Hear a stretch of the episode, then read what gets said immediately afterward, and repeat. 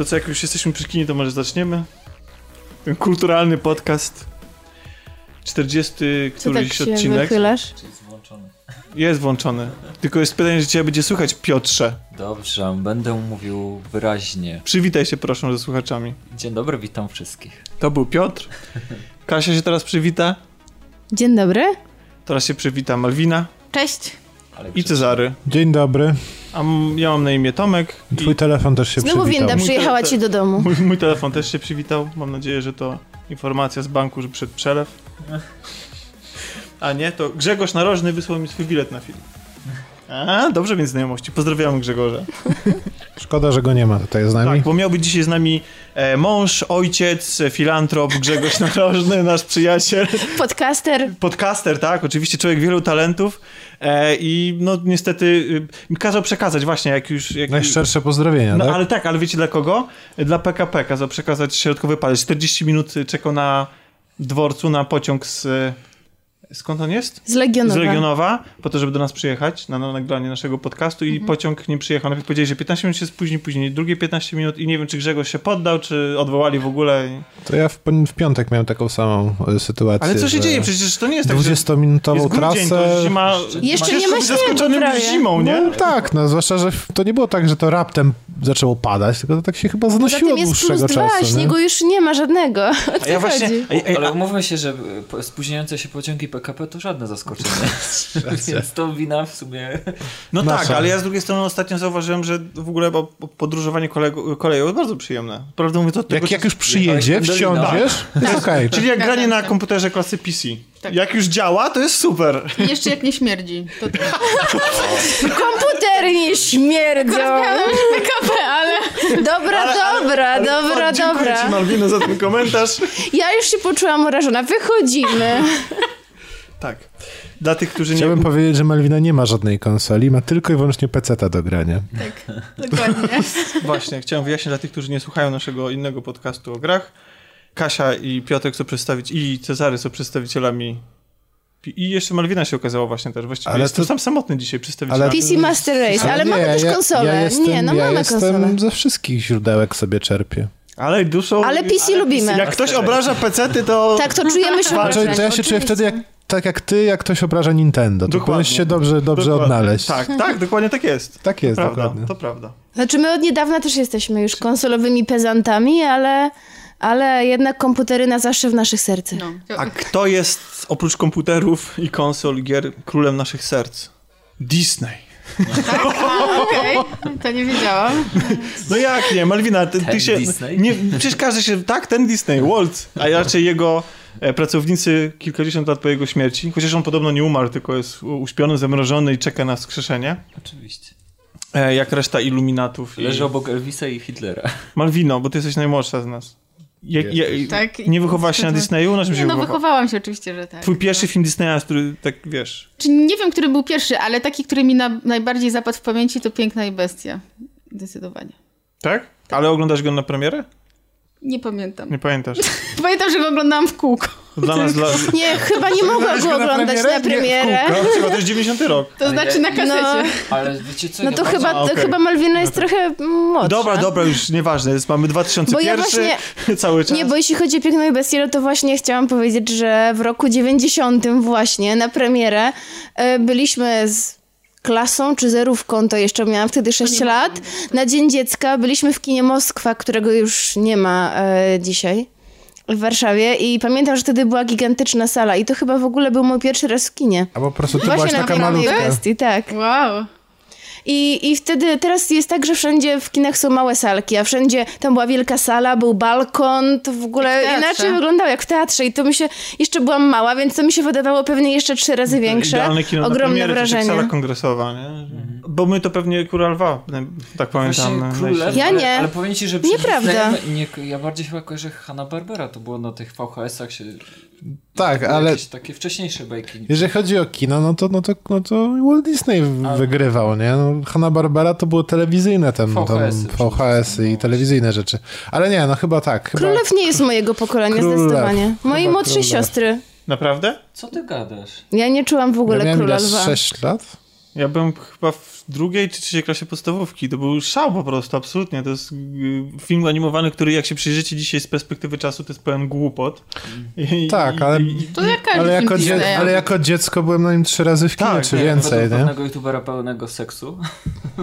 Tak? Ukrytych podstęp. Ojej, ale tych teorii a propos wszystkich filmów Disneya i tych starszych jest mnóstwo. I... No to, to jest mniej więcej tak, że... Ludzie czasem zapominają, dla kogo są te filmy. O tak, mogę powiedzieć. No. Ale to jest tak, jak wystarczająco długo patrzysz i chcesz coś zobaczyć, dokładnie, to zobaczysz. Tak. Więc... Dokładnie. Ale jak teraz się zastanawiam, zaczęliście rozmawiać o tych ulubionych filmach Disneya. Ja nie mam takiego, który by na mnie zrobił ogromne wrażenie, jak byłam mała. Ja chyba jakoś jestem nie Disneyowa. Ja film, który pamiętam z dzieciństwa, to na przykład Willow, ale nie... Nie animacje? Nie animacje. Nie wiem, nie przeżyłam ani Króla Lwa, jakoś w ogóle... Jak ten Mufasa tam umierał, Pocahontas to nic, zero, nie wzruszono. Nie spoileruj. Nie za bardzo. No tak, bo reedycja będzie za chwilę. A właśnie, to będzie aktorska wersja i to jest, ja uważam, znaczy to jest aktorska, tak naprawdę to będzie w pełni animowany film. To jest tak animowany. To jest jak Księga Dżungli. Tak, tylko że tak w ten realistyczny sposób. I szkoda, że wraz z przyjściem Pixara i Toy Story jakby rozpoczął się koniec tej epoki i ostatecznie już właściwie ta epoka się zakończyła już dawno temu. Jaki był ostatni? O tych niedźwiedziach? Czy o koniu chyba? Nie, ostatni Mustang, to nie było... Tak, czy... Nie. Przecież była jeszcze od Disneya ta Księżniczka i Żaba. A Lilo i Stitch? To 2D animowane. Tak, od Disneya. Okej. Ale co jakiś czas chyba jeszcze wracają. Do ale tego. Mimo wszystko, teraz jest przewaga techniki 3D zdecydowana. A Pixar z kolei dostarczał nam na przestrzeni lat, można powiedzieć śmiało nawet, że arcydzieł. Bo za takowe ja na przykład uważam Toy Story 3, Inside Out, czyli w głowie się nie mieści, czy Frozen. Jestem zdecydowanie bardziej Pixarowa, trójwymiarowa. To nie chodzi o wymiar. To chodzi... baśnie Disneya zawsze wydawały mi się bardzo schematyczne i takie jednostronne. Przynajmniej były takie... Te klasyczne takie były. Teraz się to pozmieniało. W kuchni i tak dalej. Znaczy, może nie w kuchni, ale jakoś... Pixar to kojarzy mi się z wkroczeniem w nową erę i nie chodzi tutaj mi tylko o technologię. Tylko podejście do filmów. To prawda, że oni nie brali klasycznych baśni, klasycznych opowieści, tylko tworzyli zupełnie nowe historie. To było fajne. Toy Story, czy wszystkie inne następne? No tak, ale wiesz, Disney też ostatnio... To są oryginalne pomysły, Ten Disney, jak mówiłam o tym filmie Księżniczka i Żaba, nie powiem, że był jakiś rewelacyjny. Wtedy to była pierwsza czarnoskóra bohaterka. Pierwsza czarnoskóra i tak naprawdę tam jest promowane, jest pracowitość u dziewczyn, tak jakby, że ona zarobiła sobie to, co ma w życiu ciężką pracą, więc... A nie szukanie księcia, albo dokładnie. Albo magicznym urządzeniem losu. Już nie wspomnę, tak że naprawdę... w tym filmie było dużo kultu voodoo, to też takie niepoprawne. Więc tak naprawdę to jest jakby zwiastun czasów, wiesz. Dlatego do ciebie bardziej przemawiają filmy Pixara. Może tak być. Też mam takie wrażenie, że nawet teraz jako współczesny odbiorca też oczekujesz czegoś innego i te filmy mam wrażenie, że to mają, tak? Że to jest właśnie taki znak czasów, jak Malwina powiedziała. Pixar umie doskonale łączyć właśnie te nowe, wymyślone przez siebie opowieści i trafiać jednocześnie z formą do dzieci, ale z treścią nawet do dorosłych. No właśnie o tym mówię, że jeżeli nawet ze swoim dzieckiem pójdziesz na taki film, to nie będziesz się na nim nudził, tak? Bo ja na przykład nie mam ochoty wracać do Pocahontas. Pocahontas nie, ale na przykład ja Dzwonnika z Notre Dame wspominam całkiem ciekawie, bo to była taka właśnie po Syrenkach, Arielkach, Pocahontas i różnych takich, to była taka mroczna opowieść, bardzo ciekawa, która też kończyła się w taki sposób... No dobrze, ale wróciłeś do tego? Nie. Czy wróciłem do tego? Czy ja w ogóle wróciłem do jakiegokolwiek filmu? Ja Toy Story widziałem ze 24 razy. Naprawdę? A Toy Story 3 widziałem już 3 razy w swoim życiu. Uważam, że to jest rewelacyjny film w ogóle. Skarbów. Kocham, jak nie cierpię, jak w bajkach śpiewają, to tam mogę bez przewijania obejrzeć cały czas. Nie cierpisz śpiewania w filmach dla dzieci? Pixar, który trafia z nami, do nas bardziej nawet niż stare filmy Disneya, ale nie można też mu odmówić tego, że tworzy filmy emocjonalne bardzo. Serwuje nam co roku jakieś kino, jakiś film. W zeszłym roku mieliśmy Moanę, a w tym roku mamy Coco. Zupełnie inne rejony świata, zupełnie inny klimat, inna atmosfera. Gdzie tym razem nas zabiera Disney z Pixarem? Jaki krąg kulturowy odwiedzamy, Malwino, bo ty widziałaś. Tak, więc lecimy do Meksyku. Dokładnie na Święto Zmarłych. Santa Muerte. Tak, żeby cię słyszeli. Santa Muerte to jest kult śmierci. Słyszał chyba. Ale tak mi się wydaje, że tak nazywa się to święto. Dia de Muertos. Dia de Muertos. No, tak, Santa Muerte to tak, święto śmierci. Tak. Tak. A czym się różni to święto od naszej wersji? Święta Zmarłych? Właściwie nie ma bardzo dużo różnic. Jest ogromna, gigantyczna różnica. No. Dlaczego? Nie. Przede wszystkim, to wynika najważniejsza, znaczy, tak biorę pod uwagę najważniejsze, czyli to, że mamy pamiętać o bliskich, tak? I w tym dniu świętować. No tak, ale sama oprawa i formuła jest totalnie inna. Nie, oprawa jest inna, ale jakby... Z racji emocje są takie same. To znaczy chodzi o pamiętanie o bliskich. Właśnie bym nie powiedział, dlatego że... Ale mi się to wydaje bardziej takie wesołe. U nas jednak kładzie się na to, że wspominamy i żałujemy, że ich nie ma, a oni raczej... mi się to kojarzy ze tańcem i z radością i ze światłami, z kolorami. Jak idziemy na ten cmentarz, to zazwyczaj, żeby ocenić sąsiada, zobaczyć, kto dodał lepsze kwiatki i dlaczego on ma taki stary znik. To chyba ty. Znaczy, ja nie twierdzę, że to robią wszyscy, ale tak... W filmie tak naprawdę mało poznajemy tych zwyczajów, bo wiemy, że są ołtarze, na których stawiamy przedmioty, które były bliskie zmarłym i zdjęcia, to jest bardzo ważne dla fabuły. I w ten sposób ich wspominamy. Znaczy z tego, co ja kiedyś się interesowałam, ale bardzo pobieżnie, nie jestem jakąś specjalistką kulturową, ale też pojawiają się takie parady w Meksyku i to w zależności też od regionu. Niektórzy się przebierają za kościotrupy, inni za duchy. Ale też to nie jest takie bardzo wesołe, takie bardziej, takie paradne i oficjalne. Ale bardzo też, mam wrażenie, bardzo plastyczne, to znaczy nie mające przestraszyć, a raczej oswoić ludzi ze śmiercią. Tak, raczej oswoić. Że nie ma tego wątku... Ma bardziej ceremonialny ton? Czy... Właśnie nie, znaczy ma oczywiście, bo to są ludzie przywiązani do tradycji. Zresztą każda, sednem tradycji jest to, że masz jakieś formuły do wypełnienia i musisz według jakichś zasad postępować, ale to jest takie, wszystko jest takie meksykańskie, że tak znaczy, powiem, bardzo ignorancko, bardzo kolorowe, bardzo... Wszystko zależy chyba od regionu, bo na przykład i sposobu pokazania, bo teraz przypomniało mi się, że w Bondzie przecież była też taka parada. Mhm. Była na początku. I ona była bardzo wesoła, taka i kolorowa, a z kolei to, co ja na przykład widziałam w internecie, jakichś filmików, filmy podróżnicze, to były takie właśnie bardziej oficjalne. Takie. Bo może filmy po prostu to koloryzują, po prostu trochę podkręcają na 12. A nie macie wrażenia, że w Bondzie to było przedstawione jako święto takie też nastawione na turystów, na taki rodzaj parady i tak dalej, i tak dalej? Tak też jest. Pewnie podejrzewam, że Meksyk też na tym zarabia właśnie, po prostu. Przecież sam Meksyk tutaj sponsorował film po to, żeby pokazać się w odpowiednim stopniu, zainteresować widzów tym, co tam się dzieje wtedy, więc tutaj myślę, że jeszcze to odegrało dużą rolę w sposobie przedstawienia samego święta. Ja czytałam w internecie opinie ogólnie ludzi z Meksyku i komentarze ludzi na YouTubie i ogólnie są ludzie bardzo zadowoleni z tego, jak to zostało pokazane. Jako ciekawostkę mogę powiedzieć, że to jest film, który zarobił na otwarcie w Meksyku najwięcej od czasów Avengersów pierwszych. No właśnie. Więc chyba najwyraźniej, jeżeli mi się podoba, to jest to wiarygodnie pokazane. Może pokazane tak, jak oni sami chcieli. Albo jak oni sami chcieli. Wersja romantyczna tego święta. Dokładnie. Ale przechodząc do samej opowieści. Głównym bohaterem jest... Miguel. To już mam powiedzieć dalej. Czyli kilkuletni chłopiec. Tak, czyli kilkuletni chłopiec, który uwielbia muzykę. W przeciwieństwie do całej jego rodziny. W przeciwieństwie do rodziny, która jest rodziną szewców od pokolenia już daleko, wielopokoleniowa rodzina. I może nie będę zdradzać historii, dlaczego. Nie, można właściwie to nie, bo bez tego chyba się nie obejdziemy. To widać, to są pierwsze minuty filmu, więc śmiało. Więc pierwsze minuty filmu pokazują taką... W ogóle Pixar ma taki konkretny schemat, że bardzo często na samym początku filmu pokazuje takie wprowadzenie w zupełnie innej konwencji niż cały film. Jest to najczęściej właśnie albo taka animacja 2D, tu jest pokazane w formie takich kolorowych wycinanek. Wycinane kurpiowskie. I poznajemy historię, tak. Nie, meksykańskie, ale... Znaczy taka sztuka ludowa. Tak. Bardzo, bardzo to było fajne, przyjemne dla oka. I poznajemy historię babci i prapradziadka Miguela, który to... zostawia swoją rodzinę po to, żeby zostać muzykiem. Mówimy o tym prapradziadku. O prapradziadku, tak.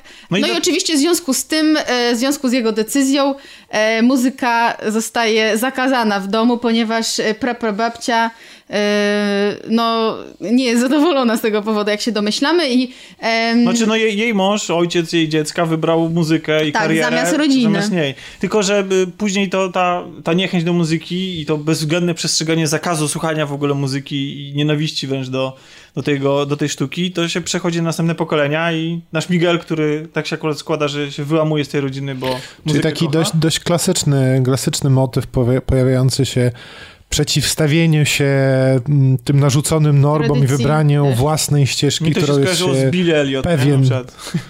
Z czym? Billy Elliot to ten tancerz? Billy Elliot to jest jeden z moich najukochańszych filmów w ogóle. Ale to też na przykład była syrenka Rielka, jak już tak patrzymy daleko wstecz też, no żeby się wyłamać. Ale dlaczego skojarzyło ci się to z Billy Elliotem? A, że rodzice wybierali dla niego inną karierę, tak? A on postanowił zrobić coś innego. No i właśnie w tym momencie pojawia się nam tutaj w sumie też bardzo ciekawy motyw tej prababci, która zakłada taką firmę szewską, nazwijmy to, bo potem to już się staje wielopokoleniowa firma, dużo osób tam pracuje. I to jest taki motyw właśnie bardzo silnej kobiety, która tak otrząsnęła się po stracie męża.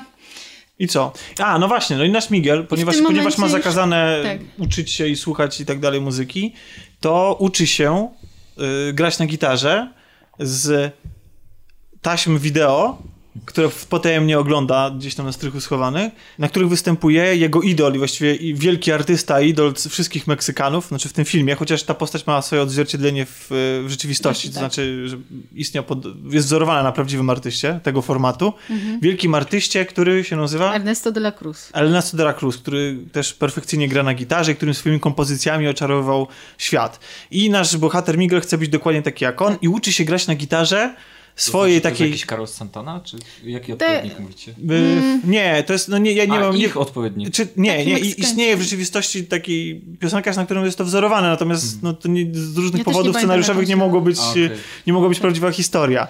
Nie pamiętam, jak się oczywiście nazywa ten artysta, zresztą w filmie występuje bardzo dużo meksykańskich artystów, z czego tak naprawdę rozpoznaliśmy my, ze względu na nikłe zainteresowanie tym kręgiem kulturowym, jedną, czyli Fridę, która się pojawia tutaj non-stop. Chyba, że ty też rozpoznasz jeszcze kogoś. Nie, chyba też tylko Frida. Tylko Frida, która się pojawia w tym filmie, natomiast no, z innych artystów, jak się czyta listę artystów... A Diego River? Nie, chyba nie było Diego. Nie, nie było. Nie. Jak się czyta listę artystów, którzy są tam wymienieni, to jest ich bardzo długa, którzy się tam gdzieś tam przeplatają w formie takich czy innych easter eggów, czy osobiście się pojawiają w tym filmie. No ale właśnie, nasz bohater stwierdza, że konkurs talentów, który jest ogłoszony na rynku z okazji tego Święta Zmarłych, jest doskonała okazja do tego, żeby się zmierzyć po raz pierwszy z publicznością i zagrać przed publicznością.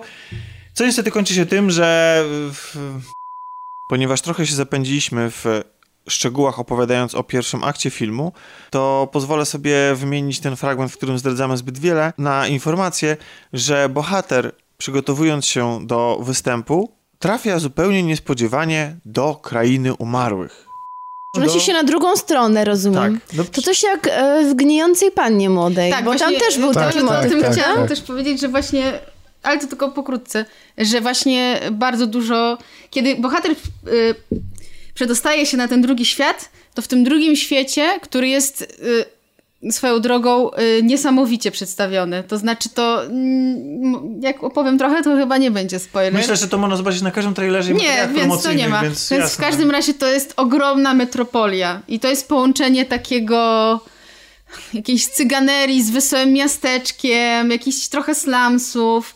Więc wygląda to niesamowicie naprawdę pod względem wizualnym. Wszystko jest skąpane w tej estetyce właśnie Święta Zmarłych meksykańskiego, więc wszystkie postacie po drugiej stronie wyglądają też jak te kościotrupy z tych parad. Tak, kościotrupy, tylko takie trochę bardziej przyjemne dla oka niż w wersji Bartona, ale muzyka, która jest w tle, nie mówię oczywiście o tych piosenkach, które są śpiewane, tylko w takim samym audio, w ogóle bardzo przypomina muzykę z filmów Bartona miejscami. Więc jest tak trochę jest tych nawiązań do bartonowskich filmów. Samo miasto jest wzorowane na prawdziwym mieście. Takim prawdziwym meksykańskim mieście, które podobno wygląda bardzo podobnie. W sensie te różnokolorowe ferie barw i różnokolorowe budynki. A co to za miasto? Oczywiście, że nie mam pojęcia. Nie jest to żadne Mexico City czy... No nie... Będzie tam dużo turystów. Ale tak, podejrzewam, że po tym filmie może tak się stać, jeżeli już jeszcze tak nie jest. W ogóle... Opowiedz Malwina o tym świecie trochę więcej. Znaczy, w ogóle trzeba też zacząć od tego, że fajnie są przedstawione te światy oba. Realny i ten z duchami pod względem kolorystycznym, bo ten pierwszy jest skąpany w takich żółtych barwach, jak to często jest Meksyk przedstawianych w filmach. Właśnie żółto-pomarańczowych, kojarzy się tak z bezpieczeństwem, właśnie z rodziną. A ten drugi jest taki fioletowy, jak to zawsze jest związane z magią, z duchami, prawda? Więc już widać taką fajną różnicę. Świetne są te łączniki pomiędzy tymi światami. To są takie ogromne mosty zrobione z płatków kwiatów, które leżą na grobach podczas tego Święta Zmarłych. I super to wygląda pod względem wizualnym. To też na wielu trailerach czy plakatach można je zobaczyć. No i przedostajemy się właśnie, tak jak już dzięki tym mostom, o którym przed chwilą wspomniałam, przedostajemy się razem z Miguelem na drugą stronę. No i cóż, i on będzie próbował wrócić w jakiś sposób do swojego świata. Tak, próbuje wrócić, ale jednocześnie spotyka, jak możemy się domyśleć, bardzo wiele znanych mu osób na tym drugim... Po prostu swoją rodzinę. W drugim świecie, tak, drugą rodzinę, znaczy nie drugą, rodzinę po prostu swoją. No nie tylko z rodziny, bo spotyka też szereg innych bohaterów, którzy mniej lub bardziej pomagają lub przeszkadzają mu w jego podróży i próbach. I właściciela gitary. Nie będziemy zdradzać, czy spotyka właściciela gitary, bo to jest ważny wątek. Ważnym wątkiem jest też to, wydaje mi się, opowiedzenie o tych zdjęciach. To znaczy, wcześniej mówiliśmy o tych grobach. To znaczy, właśnie w Dniu Zmarłych zwyczaj polega na tym, że w każdym domu jest taki ołtarzyk ze zdjęciem. No i według tego filmu właśnie, jeżeli zdjęcie zmarłego pojawia się na tym ołtarzu, to wtedy zmarły może wrócić z tych zaświatów na ziemię po to, żeby zobaczyć swoich bliskich.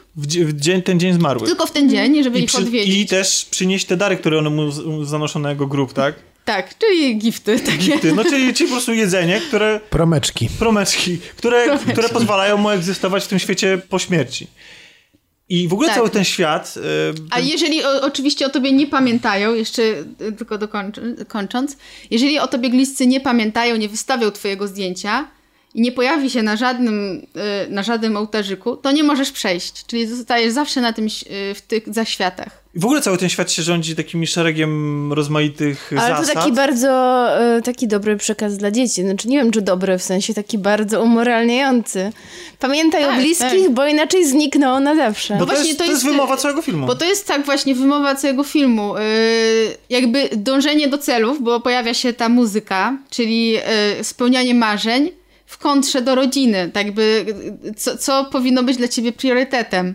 Właśnie o tym jest ten film. O takim odwiecznym problemie każdego artysty, tak, który musi łączyć w sobie pasję i spełnienie rodzinne i obowiązki wobec rodziny. To jest przede wszystkim film, który porusza bardzo pięknie, moim zdaniem, temat śmierci. I tłumaczy, znaczy może inaczej, próbuje ją w jakiś sposób oswoić, tak? Chociaż oczywiście, tłumaczy to w taki sposób, jest to film dla dzieci, tak? Można sobie zadać pytanie, czy ten film na przykład dla dzieci nie jest za straszny, jeśli mamy tutaj jakieś zaświaty, śmierci, kościotrupy i tak dalej. Mi się też wydaje, że ten film nie jest straszny. Mało tego, są nawet tutaj takie sceny, które wręcz aż by się prosiły o to, żeby były mroczniejsze, takie bardziej przerażające, a mam wrażenie, że są złagodzone, stonowane specjalnie, żeby nie budzić tego niepokoju. Ale wiecie co, mamy na przykład postacie, które są, podejrzewam, wzorowane też na meksykańskiej kulturze, takich przewodników ze świata, które przyjmują rozmaite formy. Jedna z tych form to jest gigantyczna pantera Pegas, znaczy w sensie połączenie pantery. Ale pięknie jest zrobiona. Tak. I ona jest, z jednej strony ona warczy, ryczy i może budzić przestrach, zwłaszcza, że jej misja jest taka dosyć, powiedzmy, niepokojąca, tak, dla naszego głównego bohatera. Ale tymczasem przez to, że ona jest ubarwiona w taki bardzo taki kolorowy sposób i w ogóle wygląda tak strasznie, przepraszam za to słowo, to nie w pejoratywnym znaczeniu tego słowa, odpustowo, to znaczy jak papuga bardziej wygląda. Bardziej jak papuga, tak. To przez to właściwie nie budzi tego przestrachu, tak? I właściwie nie ma... Więc mam wrażenie, że te sceny, które powinny w jakiś sposób być mroczniejsze, nie są, więc... Ale to też jest nawiązanie do malowania tych... Chciałam zdążyć, zanim Malwina zacznie... Ale znaczy to tylko nawiążę do tego, bo to ma związek z tym malowaniem twarzy, że wiesz, malujemy sobie w sposób piękny te twarze, to właśnie o to chodzi, żeby radzić sobie jakby ze śmiercią i z tym mrocznym światem poprzez jakby piękno. Kasia, znaczy nie, chciałam tylko powiedzieć o dzieciach i o ich kontakcie ze śmiercią. Mhm. bo jako cywilizacja zachodnia bardzo oddalamy się od śmierci i dzieci od małego też są chronione przez rodziców, żeby nie mówi się im o śmierci, albo mówi się im w taki zawalowany sposób. Z jednej strony może to dobrze, ale z drugiej strony one potem są zupełnie nieprzygotowane na to, na sytuację w życiu, nawet kiedy są dorosłe, kiedy ktoś umiera. Podczas gdy różne społeczeństwa, takie jak właśnie południowoamerykańskie, są o wiele bliższe śmierci i to jest podobno dla dzieci też lepsze i o wiele bardziej naturalne. Bo po tym, jak ludzie jesteśmy bardziej... Znaczy, to nie jest dla nas wtedy też taka tragedia i jesteśmy też bardziej na to przygotowani psychicznie. I moim zdaniem dobrze, że coś takiego powstało. I jestem ciekawa, jak różny jest odbiór tego właśnie w kulturze zachodniej u nas i w kulturze właśnie południowoamerykańskiej. I jak rodzice potem to tłumaczą dzieciom ten film. Wiesz, ja mam też wrażenie ogólnie, że w krajach... Znaczy ogólnie... Niekoniecznie w krajach, no ciężko to powiedzieć, ale może w rodzinach, które są bardziej świeckie i dzieciach, które nie są wychowywane w jakiejkolwiek wierze, w religii, jest ciężej wytłumaczyć śmierć. Bo wtedy jakby, no wyobraź sobie, jakby ciężko jest to dziecku przetłumaczyć, dlaczego to się dzieje, a jeżeli powiesz, że jakby wytłumaczysz, że to ma jakieś tam powody. Że jest powody, gdzieś indziej też ta osoba. Że jest jakaś przyczyna, że ktoś inny o tym jeszcze decyduje, to jest to łatwiej zrozumieć dziecku. I może dlatego właśnie w tych krajach południowej Ameryki jest w tej kulturze jakby łatwiej to wytłumaczyć tym dzieciom i zrozumieć. Znaczy kwestia wiary to jedno, po drugie też rytuały. Chodzi mi o to, że także w kulturach pierwotnych to było, że te rytuały były nam bliższe, dzieci w tym uczestniczyły, a teraz się je izoluje, chroni się je od tego i potem nagle się okazuje, że my jako ludzie, jako dorośli nie jesteśmy zupełnie przygotowani na takie sytuacje. Żyjemy w kulturze życia, no mało tego, nie tylko kultu życia, ale kultu młodości. Tak. No, jakby musimy być nieśmiertelni. Całe to myślenie o tym, o śmierci wydaje się taką czysto abstrakcją, no ale niestety ona nas dotyka. I w ogóle, znaczy, prawdę mówiąc, pogodzenie się ze śmiercią to jest główny problem człowieka, prawda? Swoją drogą mamy komiks dzisiaj, który bardzo fajnie porusza ten temat, o którym rozmawiacie teraz. Tak, zaraz do niego przyjdziemy. Chciałem teraz tylko jeszcze opowiedzieć, przede wszystkim to jest film Disneya, nadal i Pixara, więc na pewno też wzrusza i śmieszy. Pytanie, czy się śmieszył, Malwina? Czy byłaś... Bo... Zwiastuny nie wydawały się śmieszne. Śmieszył mnie, ale powiem szczerze, że więcej było tych momentów śmiesznych w prawdziwym świecie niż w tych zaświatach. I chyba to o to też chodziło. Bo bardzo zabawne... Niewiele tu jest slapsticku, prawda? Trochę tak, ale najbardziej mnie śmieszyła chyba te jakieś takie były czasem żarty w rodzinie. I najbardziej mnie śmieszyła babcia tego Miguela. To była taka staruszka, swoją drogą bardzo mi przypominała taką staruszkę, nie pamiętam z którego filmu, ale Spirited Away chyba? No w każdym razie przypominała mi staruszkę z jednego z filmów ze studia Ghibli. Tak wyglądam. No w każdym razie bardzo była podobna i była bardzo zabawna też. I takim elementem komicznym też jest ten pies Dante. Bardzo, że tak powiem, wymowne imię też. Aczkolwiek muszę przyznać, że jest to pod względem estetycznym, to jest chyba najgorzej wyglądający sidekick głównego bohatera i comic relief, bo on jest psem totalnie wyliniałym, pozbawionym włosów. I powiem wam, wygląda to... Znaczy, on jest połączeniem trochę hien z Króla Lwa. Trochę tak. I prawdę mówiąc jest takim najgorszym fragmentem tego filmu. Chodziło też był brzydki taki. Znaczy, ale w sensie ja tam strasznie widziałem właśnie wykalkulowane emocje w nim i takie, że to jest takie narzędzie bardzo narracyjne i jego wygląd i to, że nie jest jakiś na swój sposób, w jakiś sposób oryginalny, tylko właśnie to mimiku twarzy właśnie jakby nawiązujący do innych postaci tego typu, to jakoś tak nie przypadł mi do gustu za bardzo. No mi jakoś... Za to inne postacie mi bardzo przypadły i cały ten świat, który te zasady, które się w tym świecie rządzą, bo mamy oczywiście oprócz tych zasad, które rządzą się powiedzmy tym, co łączy ten świat śmierci ze światem naszym, jak one są od siebie zależne, to mamy też to jest jakieś tam społeczeństwo zbiurokratyzowane w jakiś tam sposób i widzimy całą tą biurokrację. Też nie sposób nie mieć takiego odniesień do naszej rzeczywistości i w ogóle jeśli mówimy już o Meksyku, kiedy na przykład nasi bohaterowie są odprawiani na granicy. I w ogóle cały ten motyw z przekraczaniem granicy jest dosyć istotny, więc to też jakby jest jakiś taki komentarz do rzeczywistości. Nie wiem, ja byłem tym światem bardzo zadowolony, znaczy bardzo mi się ten świat podobał. Mi też, totalnie wsiąkłem w tą opowieść. I... Pamiętam, że spotkaliśmy się w kinie, kiedy wyszedłeś z tego filmu i byłeś trochę zawiedziony. No byłem trochę zawiedziony, bo jest tam... na ekranie oglądamy śmierć jednego z bohaterów i powiem wam, że byłem bardzo zawiedziony tym wątkiem, dlatego że to jest śmierć, która została w scenariuszu poprowadzona w taki sam sposób, jak zostało to zrobione w Walerianie. Poznajemy postać i ona dosłownie za 30 sekund umiera, a my mamy z tego powodu czuć emocje. Nie, nieprawda. Nie jest to ten sposób. No, ja się przez ten czas zdążyłam trochę zżyć z tą postacią. Mówisz? Tak. No na pewno jest na pewno lepiej napisana niż postać Waleriana. Nie, ja nie miałam takiego wrażenia. Okej, więc... rozumiem. No ja dla mnie, znaczy inaczej, wychodząc, to jest film, który jest ewidentnie nastawiony na przekaz dla dzieci. Właśnie przez to, że on jest ułagodzony na tych rogach i przez to, że on nie jest zbyt smutny. Nie jest zbyt straszny, nie jest zbyt tragiczny, bo być może sam temat w jakiś sposób sugerował, żeby jednak zachować pewną ostrożność, żeby nie iść, tak, żeby, żeby nie zrobić z tego Bartona na przykład. Byłoby bardzo łatwo zrobić mroczny ten film, aż się o to prosi, a nie jest tak zrobiony. Wychodząc z Inside Out, wychodząc z Frozen, byłem absolutnie zniszczony tym, że w jakiś sposób, że ten film jak świetnie trafiają również do dorosłych. Jak fajnie poruszają te... No to były takie, jakieś takie Kamile milowe. Kamile mieniowe. Mieniowe, tak. Wychodziłeś podśpiewując Mam tę moc. Nie będę mówił. Ale jak jesteśmy już przy Mam tę moc, to przed filmem jest 20-minutowa animacja o tym, jak w Krainie Lodu wyprawiane są święta.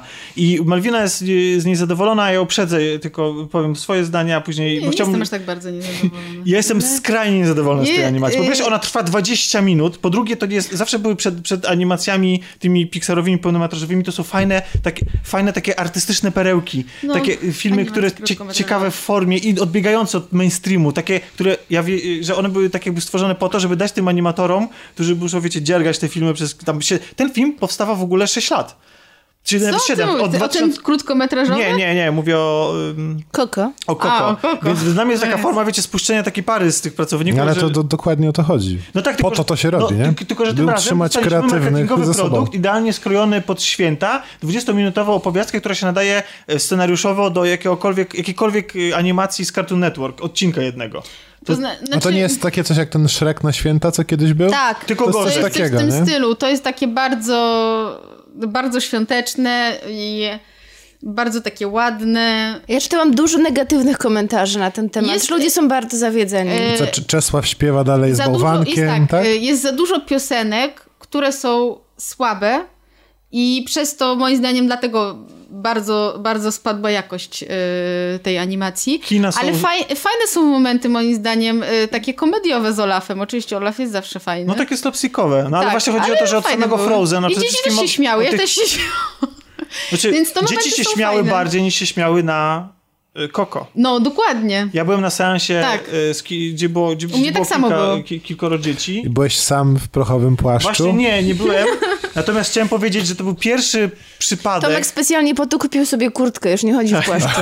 To był pierwszy przypadek w historii mojego chodzenia do kina, kiedy dorośli zachowywali się gorzej niż dzieci. Zachowali się absolutnie skandalicznie. Słuchajcie, wszyscy dookoła. Facet z tyłu za mną non-stop ziewał. Przyszedł sam. I ja ale to się oglądałeś za siebie, czy patrzysz, czy on ziewa? Tak... on tak głośno. To było tak głośne i to było tak... Wiesz, on się bał, że on go wciągnie po prostu. Tomek nagle zaczyna się dusić, bo już nie ma powietrza, bo mu wciągnął on brzmiał, jakby trzeba było mu pomóc, ale wiesz, facet, przyszedłeś w środku dnia na film dla dzieci, czego oczekiwałeś? Ja rozumiem, że on może na kogoś czekał i sobie wybrał, pójdę na to, nie wiem, cokolwiek. Ale jeszcze gorszy był ojciec, który siedział obok mnie z dwójką dzieci. I stąd też wiem, że dzieci się w ogóle nie bały na tym filmie, przynajmniej nie, bo on się, on się bał. Nie, on zapytał się 2 razy, czy się nie boją. I ona to akurat że dobrze, nie. Że pytał. Tak, ale oprócz tego był absolutnie, przez cały seans przesiedział w komórce, autentycznie siedział, non-stop coś oglądał w tej komórce. Nie wiem co, ale jeden z jego synów zwrócił mu uwagę, mówi, tato, znowu widzę ekran komórki. Jego syn zwrócił mu uwagę, że jego ojciec, który świeci podczas seansu komórką, to jeszcze nic. On 2 razy wychodził, dzieciaki siedziały w spokoju przez 2 godziny, bo przez film, przez Coco i przez Olafa siedziały w spokoju. Nikomu się nie chciało siku, kupy, pobiegać po schodach czy cokolwiek, a on 2 razy wychodził i raz mówi, poczekajcie, ja tylko muszę mamusi dać jakieś kluczyki czy coś tam. Ale najbardziej rozwalił mnie na sam końcu po seansie. Wszystko się kończy, dzieciaki z wielkimi 2 pudełkami popcornu, opróżnionymi z wielkimi Coca-Colami, a on do nich mówi, tak siedzi, tak mówi, a teraz wiecie co, ja mam chyba smaka na KFC. A na co jego syn, ten nie tam ten od komórki, tylko ten drugi mówi, tato, ja już nie chcę. Ale to nie był jedyny przypadek. Trzecią po prostu matką tym razem była absolutnie po prostu rozpraszająca wszystkich kobiet. To jest coś, co Tomek pielęgnował sobie przez kilka dni, żeby teraz wybuchnąć. Ja się teraz zastanawiam, czy to nie jest twoja opowieść wigilijna. Moja opowieść wigilijna? A przecież tak. Te 3 duchy, tak? A, tak, 3 duchy. Tak. Bo stałeś sprawdzany. To jest duch komórki, duch powierzchni. Nieprawda, Tomek się zachowuje grzecznie. Ale ja nie mówię, że Tomek jest niegrzeczny, ale zdarza ci się zaglądać za komórkę. Tak, ale zawsze... Tomek pod kurtką, to ja już widziałam kilka razy. Nikomu nie przeszkadzam. No tak. Natomiast... Dobra, co ta matka robiła? A matka z kolei, słuchajcie, wiecie jaki to jest taki głośny szept? Taki, słuchaj, uspokój się! To jest taki szept aktora. Który jest głośniejszy niż... Dokładnie. Niż jakby powiedziała półgłosem. Była dziewczynka, a Kasia dzisiaj powiedziała, że pierwszy raz była w kinie na Pięknej Bestii, tak? Tak, jak miałam 6 lat. Tak. Moje pierwsze wizyta w kinie to był Kosmiczne Jaja. Mela Brooksa. A to świetnie. Mi się podobało na tyle, tak się bardzo byłem wciągnięty, że biegałem po kinie i odstawiałem te sceny, które były na ekranie. No wiecie, no miałem tam, nie wiem, 6 lat czy 5. Gdzie byli rodzice? Właśnie, nigdzie nie byli, bo byłem z bratem moim ciotecznym. Okay. Który jest o 10 lat starszy. Ale dzieci czasem chodzą. Jak byliśmy na Lego Batmanie, też dzieciaki chodziły po schodach. Mi to nie przeszkadza, niech sobie chodzą. Mi też nie przeszkadza. Znaczy, jak idę na seans bajki dla dzieci, filmu dla dzieci, to jestem... Jasne. Znaczy, w ogóle najgorsze dzieci, z jakimi się spotkałem, to byli na Gdzie jest Nemo. Ja myślałem, że autentycznie wyjdę, bo to były chyba ze 3 klasy chyba wtedy przyszły. I słuchajcie, one w ogóle nie były zainteresowane tym filmem, nie? Tylko samym sobą. Ale wracając. No więc tutaj chodziła dziewczynka na Coco, w górę i w dół po schodach. Nikogo nie interesowała ta dziewczynka do momentu, kiedy matka zaczęła się na nią drzeć. Tylko tym szeptem, takim wiecie, tym drącym się szeptem. Nie? Uspokój się, znowu to robisz, znowu się wrócisz, coś tam. No... Fatalnie. Ludzie, jak idziecie z dziećmi do kina, nie zachowujcie się gorzej jak oni, no błagam. No. To znaczy, ja myślę, że niektórzy rodzice właśnie odczuwają to jako taki przykry obowiązek i pamiętam właśnie na tym Lego Batmanie też jakaś mama siedziała za nami i to mama kopała w fotel, a nie dziecko. Nie, dziecko chwytało za mój fotel i robiło mi po prostu... To ja się... No 3D! To ja siedziałam 4D. Piotrek pokazał taką trzęsiawkę, nie? No. Ale pamiętam za to, jak byłam na Paddingtonie, za to właśnie to było zachwycające, bo te dzieci tak wszystko strasznie przeżywały. Jak działo się coś niebezpiecznego, to cała sala robiła albo ojej, albo fajnie wybuchały śmiechem i to było super. Przypominały mi te czasy, kiedy jako dziecko byłam w teatrze i aktorzy pytali dzieci, gdzie poszedł on? Nie, wcale nie w tamtą stronę. No i to fajnie, że dzieci tak przeżywają. No właśnie, to jest super. I dlatego ja się zastanawiam, czy ten film jest dla dzieci atrakcyjny, bo te dzieci, które tutaj były, nie wiem, może one były tak zażenowane na zachowanie swoich rodziców. Dlatego siedziały ze spuszczonymi głowami, z takim facepalmem na twarzy. Nie przeżywały? Nie. Ostatni raz go wzięła. Naprawdę, dzieci się przez cały seans zaśmiały 2 razy. Nie, no nie mało było. Nie było takich, że ktoś przeżywał czegoś śmiechu. Dlatego może trzeba było dokręcić tą śrubę. Może trzeba było dać te przerażające hieny. Ale to zdecyduj się, czy miały się śmiać, czy miały płakać. Wszystko! Nie, chodzi o to, że one były niewzruszone po prostu. A może też mało było. Może właśnie film był bardzo dla dzieci, a mało dla dorosłych. Bo filmy właśnie Pixara bardzo często mają te 2 warstwy i może właśnie nie było tej warstwy dla dorosłych. Była dla dorosłych. Tak. Pamiętam na Zwierzogrodzie, byłam z Olą, śmiałyśmy się praktycznie cały czas, tam było mnóstwo tych takich żartów, odniesień do innych filmów. Dzieci śmiały się w zupełnie innych momentach niż my się śmiałyśmy, a inni rodzice w ogóle się nie śmiali. Przede wszystkim ja i myślę, że Malwina to na pewno polecimy, tak? Wizytę w kinie. Tak, oczywiście. Bo się można na nim bawić bardzo dobrze. Też pod względem wizualnym jest rewelacyjne. Technicznie to jest arcydzieło. Jak tam są po prostu zrobione te... to jest niesamowite, że oni... Znaczy to jest, ale właśnie o tym mówię. Pixar ma tak, że za każdym razem dowozi. Tak. To nie jest tak, że oni... Druga Gdzie jest Dory? czyli drugie Nemo. Okej, dobra. Było... Ale bo to nie jest Pixar? To jest Pixar? Tak, Pixar, tak, to jest Pixar. A żeby było śmiesznie, to jest ostatni film do końca 2000 lat, czyli 2020 roku, który jest oryginalny, to znaczy od tej pory będziemy dostawać same sequele. Dostaniemy, jak to? No dostaniemy I nie ma mocni 2. Będą... Ale akurat Nie ma mocni to film, który bardzo długo czekał na sequeli i to był dobry film, który na niego zasługuje. Oczywiście nawet Jay-Z Dory jest okej, tylko no wiecie... W kinie siedział właśnie jakiś tata i tak jest zwiastun I nie ma mocnych, a on, no w końcu. bo to jest akurat film dla taty najbardziej. To jest film, w którym się tata może najbardziej odnaleźć. Ile bajek ciekawe. Tak, jedno słowo tylko już kończąc, jak piosenki. A, mi się bardzo podobały i muzyka była taka bardzo skoczna, muszę powiedzieć, że tak tupałam sobie nóżką, bo jest bardzo dużo gitary, a ja lubię gitarę, taka w formie solo, ale nie tylko. I ja byłam zadowolona. Ale czy są przeboje na miarę mam tę moc? Masz tę moc? Mam tę moc? Wiesz co, nie ma chyba. Aż tak nie, ale są Mam tę moc jest 1 na 1000. Ale są, ale moim zdaniem wpadają w ucho. Tak, aczkolwiek one są bardzo meksykańskie, te piosenki. Tak, jak ktoś lubi gitarę, to bardzo się spodoba. Nie, znaczy film w ogóle urzeka, no jest absolutnie ciepły i ta warstwa opowiadania o rodzinie i tego, że ta rodzina jest ważna i że pamięć... No mnie zachęciliście. Absolutnie nie, to polecamy. Ja... Chciałam, żebyśmy na to poszli. Dla mnie były emocjonalne, no. Nie, okej. Nie, no. Ja się zaangażowałam. Tego, już nie leci? Jestem bardzo ważna, znaczy tak mi się wydaje przynajmniej, ja to tak odczytałam. Symbolika kwiatu. Ma magiczne właściwości? Ma magiczne właściwości, tak, ale on jest łącznikiem świata zmarłych i prawdziwym, dlatego że te kwiaty znajdują się na grobach. Ale z tych kwiatów również są zrobione, tak jak mówiłam, te mosty pomiędzy zaświatami a światem prawdziwym. I też dzięki, przy pomocy płatka z tego kwiatu, Miguel może się przenieść, jakby przenosić pomiędzy tymi światami, tak? O ile uda mu się spełnić szereg innych warunków, a oczywiście. Przede wszystkim o ile mu się uda odnaleźć swoją rodzinę w zaświatach. Dlatego właśnie rozpoczyna się w ten sposób jego pełna emocji. Tak naprawdę. Nawet nie przygód. Tam nie ma wielkich przygód. Tam nie dzieją się wielkie rzeczy. Tam nie ma jakichś rozbuchanych scen akcji. Nie ma tam po prostu jakiejś wielkiej przygody. Bardziej film się skupia na tych emocjach, relacjach międzyludzkich, więzach rodzinnych. I tak. Jesteśmy w tematach śmierci. To komiks. Znowu wydawnictwo Image, ale tym razem nie non-stop komiks, a Mucha w Polsce, czyli The Wicked and the Divine. Kierona Gilena. Kierona Gilena możecie znać z wydawanego Polsce Vadera, ze Star Warsów na przykład, z młodych Avengersów możecie go znać i możecie go znać z Rock Paper Shotgun, bo on tam pisał przez wiele, wiele lat. Czyli strony internetowej. Dokładnie. Serwisu o grach. A w ogóle istnieje jeszcze? Nie wiem, bo ostatnio tam zaglądałem gdzieś w 84. No właśnie, więc... to było takie indie coś tam. Wiem, nie ma tam Kierona Gilena, więc nie zaglądam, rozumiem. Tak ci powiem. Dobrze, ale powiedz mi tylko, co znaczy ten tytuł? Czy to jest jakieś przetłumaczane, czy... Kasia! Co znaczy... Ja byś ładnie przetłumaczyła to. The Wicked and the Divine. Wicked to, że opętany? Czy co to znaczy? Tak, ale to... Divine to, że boski? No może. To było w sumie... Opętany i boski? No divine to znaczy boski, pochodzący od Boga. No tak, ale można to zobaczyć? Pierwsze? To jest przeciwieństwo divine, pochodzący z piekła, jakiś taki właśnie opętany, demoniczny.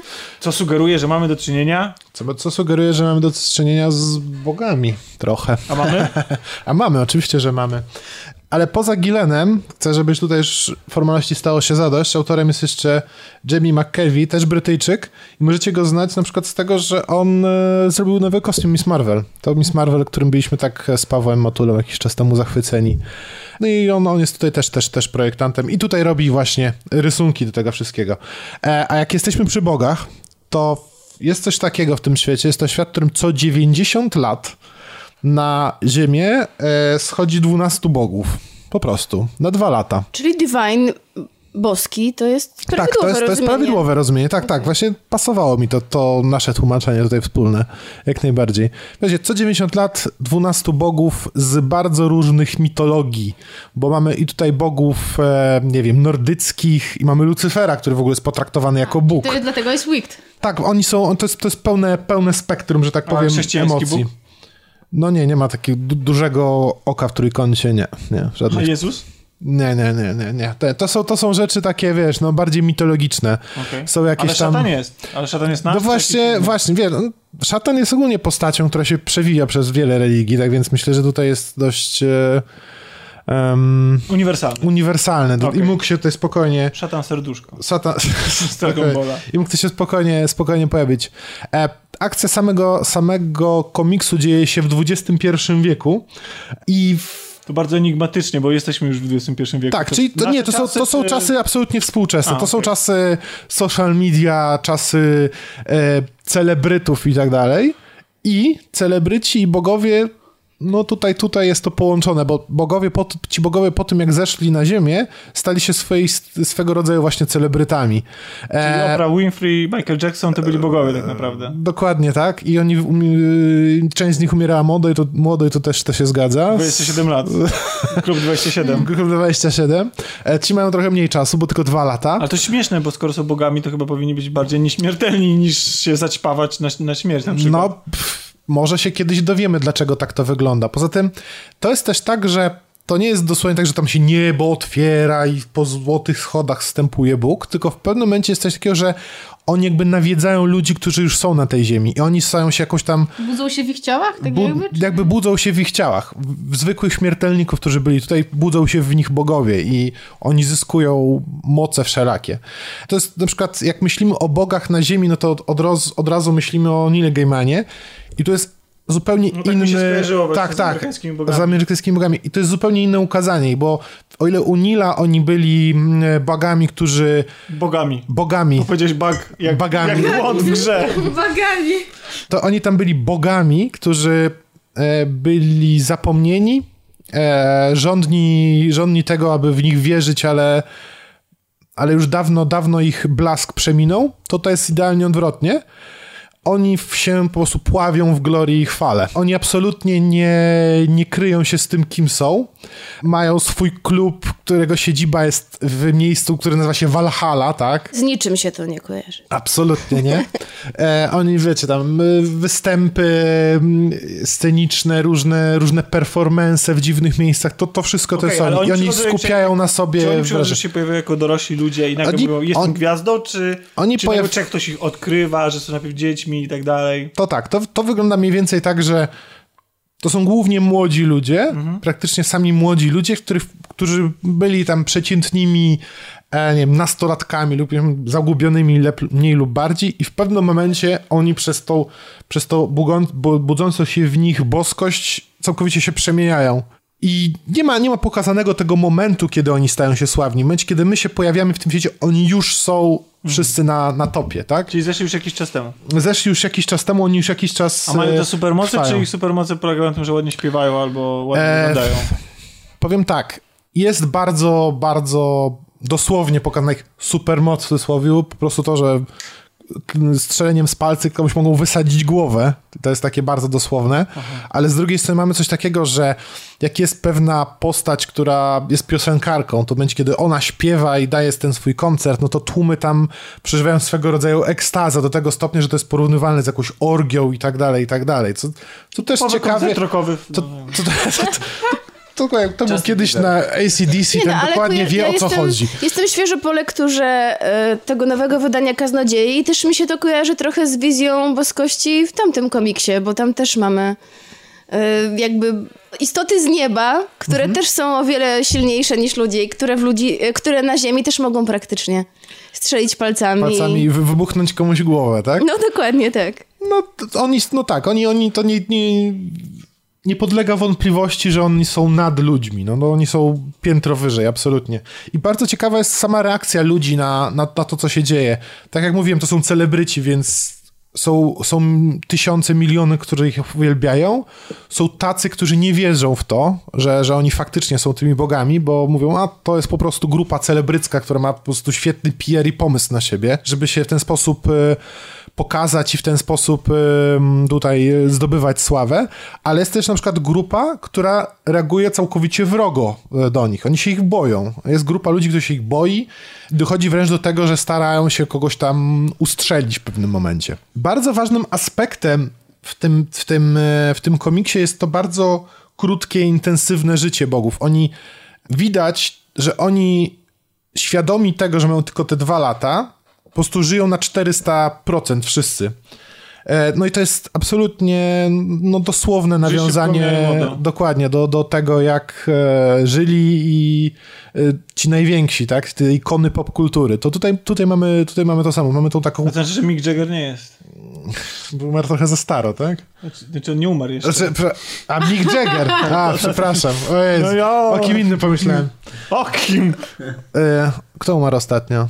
No dużo osób. Jezu, nie. Chciałam powiedzieć, że w tym komiksie jest jedna postać bardzo podobna do mnie. Tak, ale moim zdaniem to jest do ciebie, to jest Lucyfer w ogóle. To jest Lucyfer. Wspaniale. Ale ja w ogóle bardzo bym chciała mieć taką fryzurę, tylko Piotrek mi zabranie, bo każe mi zapuszczać, ale ja wrócę do takich włosów. I zrób sobie takie czarne pasemko. No. Ona mi przypomina Miley Cyrus, tak? W sensie, Jezus, z której strony? No nie. Jest trochę, ona też jest taka... Błagam. To ja, a nie Miley Cyrus, przepraszam. Przecież wciskałeś mi, że jeden z bohaterek wygląda jak Rihanna. Bo wygląda. A reszta bohaterów przypomina trochę jakieś gwiazdy obecnych mediów? Zastanawiam się. Średnio. Mi się kojarzy. Tylko Rihanę widzę. Ale Rihanna jest totalnie... I mnie. No dobrze. Jest Kasia, ja z gwiazd jest Kasia Katka-Porębska oraz Rihanna. Właśnie, wracając do komiksu i do treści. O co tam chodzi? O czym opowiada ten komiks? Właśnie ja się całkowicie szczerze będę starał nie mówić o tym... No przecież to jest Jay-Z, no proszę was. No Jay-Z też jest. No dobra, jest Jay-Z. No masz rację. On jest torem w ogóle. On jest torem w ogóle. Beyoncé i ta, jak się ich córka nazywa? Jak jesteśmy przy wątku śmierci, to trzeba powiedzieć o jednej bardzo ważnej rzeczy, to znaczy momencie, w którym ten komiks powstał, bo ten komiks narodził się w głowie Gilena w chwili, kiedy on w sumie sam o tym pisze w epilogu, w momencie, w którym on się dowiedział, że jego ojciec ma już to ostatnie stadium raka, że nie ma dla niego ratunku, że on niedługo odejdzie. I tak jak... wielu ludzi, którzy już czekają na swoją nieuchronną śmierć, mają taką iskierkę w sobie, że to niemożliwe, że to nie może się stać. Tak samo on mówi, że myślał o tym, co się dzieje z jego ojcem i tak samo ci bohaterowie, których tutaj widzimy, z jednej strony są świadomi tego, że mają tylko 2 lata, ale z drugiej strony nie dopuszczają tego, trochę nie myślą, a niektórzy się buntują. I to jest odpowiedź. I to jest trochę odpowiedź. I to jest trochę odpowiedź na twoje pytanie, o czym jest ten komiks. Ten konkretny tom jest właśnie o pewnym buncie, który się pojawił w jednej z postaci. Nie chcę konkretnie mówić o jakiej i co się z tym związało. Oraz jest tutaj jeszcze dołożony taki wątek... Czyli rodzi się rebelia, oni się jakoś jednoczą i... No nie powiem ci tego absolutnie. No, chciałbym, żeby ludzie sami sobie odkryli tą historię. A właśnie chciałbyś? Chciałbym, zdecydowanie chciałbym. Podobało ci się? Tak. Uważam, że komiks jest warty polecenia, absolutnie. Z ostatnich rzeczy, które wychodziły w Polsce. Te historie tych każdego poszczególnego, jak tak przeglądałem. A co, one się nie przeplatają? Nie, one się przeplatają. To, co ty widziałeś tam, to jest tak, że jak jest podział na zeszyty, to na pierwszej stronie masz pokazane, którzy bogowie się ujawnili, o których już wiemy. Uczestniczą w tej opowieści? W tej opowieści. Na początku nie są odkryci wszyscy. Aha, czyli to jest taka gra komiks trochę. No, oni nawzajem wiedzą o swoim istnieniu. Czytelnik jeszcze nie wie o istnieniu wszystkich i o tym, czym oni się zajmują i tak dalej. Są postacie strona. Tak, właśnie tron też. Ale w ogóle jak przeglądałam, bardzo mi się podoba kolorystyka.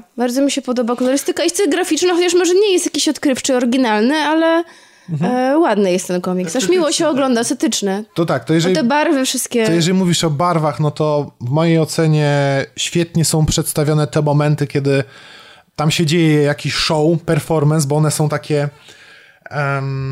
mocno nasycone, takie...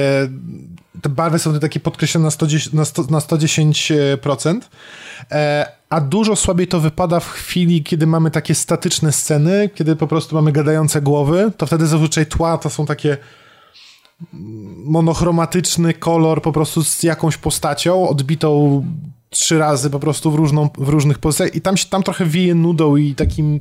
Myślisz, że to jest w kontraście... Myślisz, że to zabieg, żeby właśnie był jakiś kontrast? Może tak. Myślę, że nawet na pewno tak. Ale... Tylko, że tak jak oceniam z tego, jak to się udało i jak się wyszło, mam wrażenie, że trochę nie przystoi temu wszystkiemu, co mamy w tych momentach, kiedy się dzieją rzeczy i akcja. Przed chwilą mówiliśmy o tym, jak się zaczyna każdy zeszyt, że mamy tam mniej więcej zaznaczonych, których bogów już znamy, albo z którymi dzieje się coś szczególnego. I na przykład gdybym miał się czepiać czegoś tego komiksu, to właśnie tego, że momentami mamy trochę za duży przesyt informacji i nazw własnych imion tych bogów i nie do końca wiadomo, kto z kim, dlaczego i tak dalej, więc... Wiem, że to jest początek i po prostu jesteśmy wrzuceni na głęboką wodę i pewnie z czasem to się mocniej wyklaruje, ale z perspektywy jakby pierwszego tomu wydanego w Polsce mam trochę mętlik w głowie. No właśnie, momentami. Pierwszy tom. Czy ta seria zakończona już na zachodzie? Z tego co wiem, komiks jest nadal wydawany i jakiś czas temu został wydany kolejny tom w Stanach Zjednoczonych, więc no... Historia trwa. Czyli nie jest zamknięta. Jeszcze nie jest zamknięta. Że kupię jeden i mogę się czuć spełniony. Nie będziesz czuł się spełniony. Nie będzie, żeby mnie nie drażniło, że mam tylko pierwsze część. Moim zdaniem, tak, jest pewna historia postaci, która jest zamknięta, ale będziesz czuł się rozdrażniony tym, że o co właściwie chodzi? Co się dalej stanie? Ja tak się czułam na koniec komiksu Stolp, do końca pamiętam, wrzucony, bo nie wiedziałam, że Stolp ma tylko, że to będzie właśnie, że to jest pierwsza część i na koniec, jak był ten cliffhanger, to ja się wkurzyłam. No właśnie. Naprawdę. Jak to? Ile ja będę czekała teraz? 2-3 lata na kolejny? A o co chodzi? Czy ten komiks inspiruje do jakichś przemyśleń poza samą warstwą, poza samą rozrywką? Tak jak wspominałem, przede wszystkim kwestia dzisiejszego modelu społeczeństwa, czyli tego, że osoby sławne i znane są momentami podbijane do roli półbogów i się samymi takimi kreują i czują. A czy są tam bohaterowie social mediów? To znaczy na przykład gwiazdy, które zostały wykreowane przez Instagram albo Facebooka? Jest na przykład gwiazda, która... Jest, YouTube'a na znaczy, nie ma tak, nie wiem, dosłownie, że on jest, nie wiem, youtuberem i gra w Minecrafta i to jest jego supermoc, tak? I to jest Bogiem teraz. Chociaż nie znam jeszcze wszystkich bogów. Na śmierć. Chociaż jeszcze chyba nie znam wszystkich bogów, więc możliwe, że taki się pojawi kiedyś. Bardziej są tacy w bardziej klasycznym tego słowa wydaniu, plus na przykład tacy, którzy są coś mocno undergroundowi, że robią jakieś przedstawienia na opuszczonej stacji metra, wiecie, tego typu klimaty. Jest też gość, który bardziej niż celebrytą jest właśnie bardziej biznesmenem, jakimś takim. To, co powiedział Czarek o tych bogach, to już mnie kupiło, a jak zobaczyłam kolorystykę, ja strasznie lubię takie mocne kolory, takie przerysowane, a jeszcze jak zobaczyłam siebie, to już w ogóle kupuję, to jutro zamawiam, autentycznie. Naprawdę. To bardzo dobrze. Mi się spodobało. To bardzo dobrze. Jeszcze mnie jako Lucyfera wymarzona rola. I właśnie jakby, i podsumowując i wychodząc do tego, co Kasia powiedziała, nas jest w redakcji oficjalnie 11, z Piotkiem powiedzmy 12. Powiedzmy z Piotkiem. Podciągam cię tylko na to, żeby pasowało do tego, że 12 tych bogów schodzi, nie? Przypadek? Nie sądzę. To jest jak 12 apostołów, tak? Tak. Podsumowując, polecam się zainteresować. Nie, no to Judaszem jest Kasia, bo jest Lucyferem. A to nie, Judasz co innego. Judasz pracuje... Właściwie nie dla... Na dwie strefy leci Judasz. Nie, właściwie to nie. On pracuje dla siebie. No tak. No. To jest... I to jest właśnie stłamszona po prostu własna przedsiębiorczość. To jest... A czy jest tam jakiś sławny literat? Czy to jest już świat, w którym nikt nie czyta książek? Literat nie bardzo. Nie bardzo. No właśnie. Bo takim sławnym literatem i na pewno celebrytą w naszych czasach jest... Chociaż jest reporterka. Nie literat, ale reporterka. Ale ona nie jest sławna, ona bardziej tropi. Jak to reporterzy. Oni tropią, to są detektywi XXI wieku. Na przykład Stephena Kinga nie ma, nie? Niestety. Bardziej Elżbieta Jaworowicz. A jak jesteśmy... Bogini polskiej telewizji. No, Jezu, stary, gdybyś umiał tak siedzieć, to też byłbyś bogini. Jakbym miał takie nogi jak ona? W tym wieku? Chodziłbym na szpilkach i w takich kusych spódnicach, nawet będąc facetem. Po domu? Nie. Sam ze sobą przeglądał się w lustrze. Znaczy, proszę mieć takie nogi i zakrywać przed światem? No hello! Dobrze, ale wracając, jakby odchodząc od fantazji... Do literatów. I do literatów. Jak jesteśmy już przy Stephenie Kingu? Tak całkiem przypadkiem. To Kasiu, miałaś okazję oglądać... To w tym roku było tak, bogato kingowo. Byliśmy w kinie. Królewsko. Na filmie To. Żeby nie powiedzieć bosko. A teraz na Netflixie pojawiła się świeżynka 1922. No ja to taka świeżynka jest przed kilku miesięcy. No ale też na Netflixie jest serial Mgła chyba na podstawie... Tak. Tak. No do tego właśnie powiedziałam, że tak bogato kingowo. Dziękuję, że mi to przypomniałaś. Bardzo ci się podobał, słyszałem. Znaczy, mam ambiwalentne, mocne uczucia. To powiedzieliśmy o filmie 1922, to dzięki. A wracając do mgły. Nie, zostawmy mgłę, powiedzmy o 1922. Po amerykańsku 1922. Bo akcja się dzieje w Stanach Zjednoczonych na południu. Ach, nie potrzebnie ci wcześniej powiedziałam. A nie, gadają cały czas przez zęby, nie otwierają w ogóle buzi. Tak, Piotrek zwrócił uwagę, jak oglądaliśmy film, że praktycznie wszystkie postaci, a głównie bohater grany przez Toma Jane'a, który jest, może raz, być wam nazwisko. Znany z... Tomek przypomniał. No, Tomek ostatnio jak mówił. Jak Pani Szer czy serial The Expanse. Ale ten gorszy Punisher. Filmowy. Dla wszystkich. Nie będę... Nie rozmawiam teraz o Punisherach, ale tak, grał Punishera w swojej karierze i grał też na przykład w serialu The Expanse. I tutaj ten właśnie... Chciałam powiedzieć, że nie otwiera ust. Mimo, że aktor nie otwiera ust, znaczy nie, no bo też żartujemy sobie, ale po prostu nie dość, że... Naprawdę nie otwiera ust. Nie dość, że film toczy się w latach 20. na głębokim południu, wiecie, pole kukurydzy i on tak mówią, wszyscy tak bardzo południowo zaciągając i rzeczywiście tak mówią przez zęby, nie otwierając ust, jeszcze z taką, wiecie, taką melodią południową. Jest to dość śmieszne. Ale wracając do tego, o czym jest film. Słuchacze z amerykańskiego południa teraz się nie poczuli urażeni. Bo na pewno nie mają pól kukurydzy. Jak bijecie. Przez słomki. Tak. Przyznam się, że nie czytałam. Czy czytałeś to opowiadanie Kinga? Nie. Jedyne co Kinga to... Ale to też jest na Netflixie. Gra Geralta. O, jest, Geralta. Kiedyś pogadałem o tym filmie. No. A oglądałeś? Był taki dobry.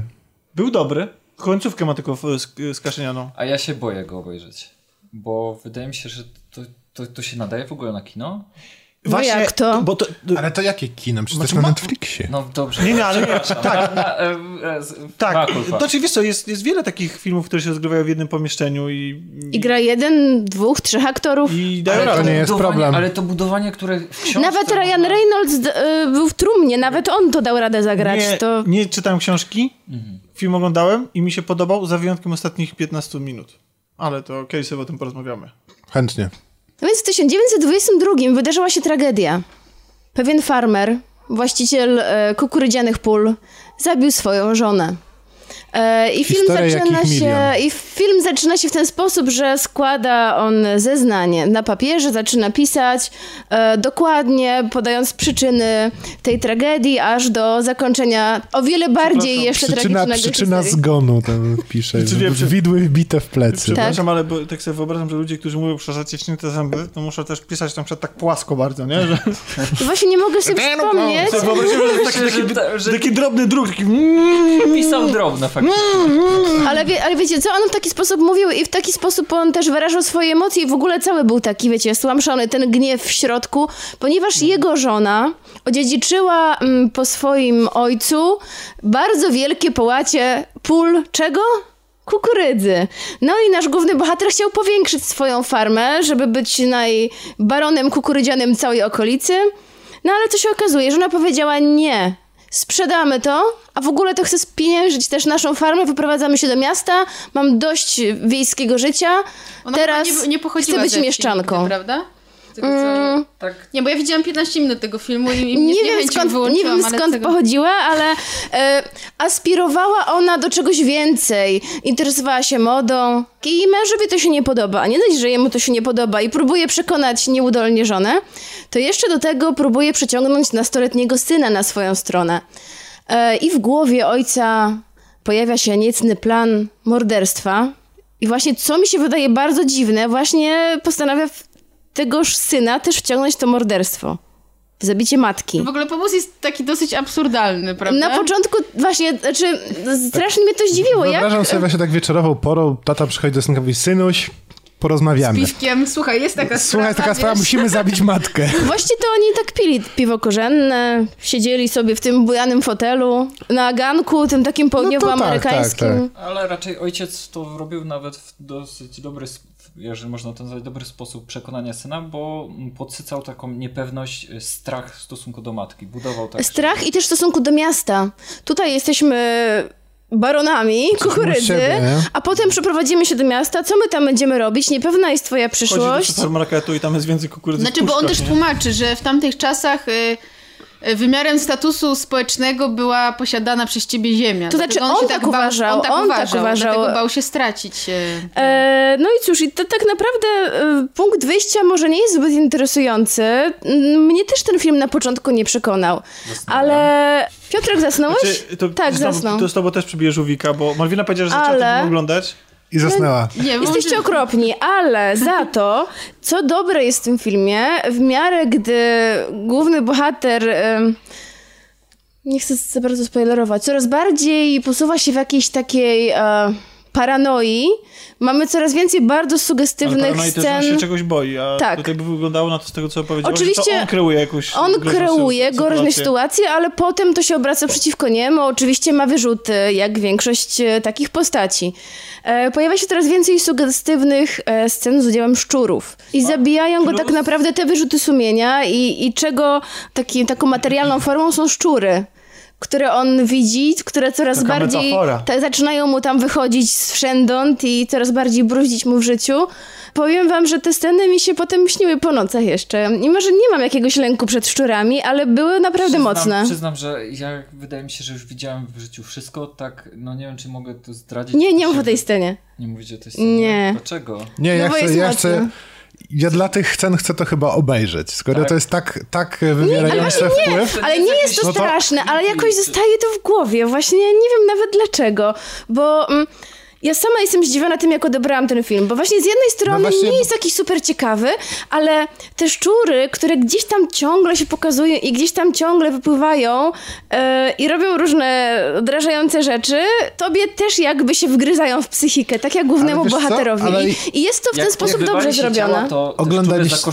Oglądaliście Antychrysta? Oglądaliście? Tak. To na przykład ten film...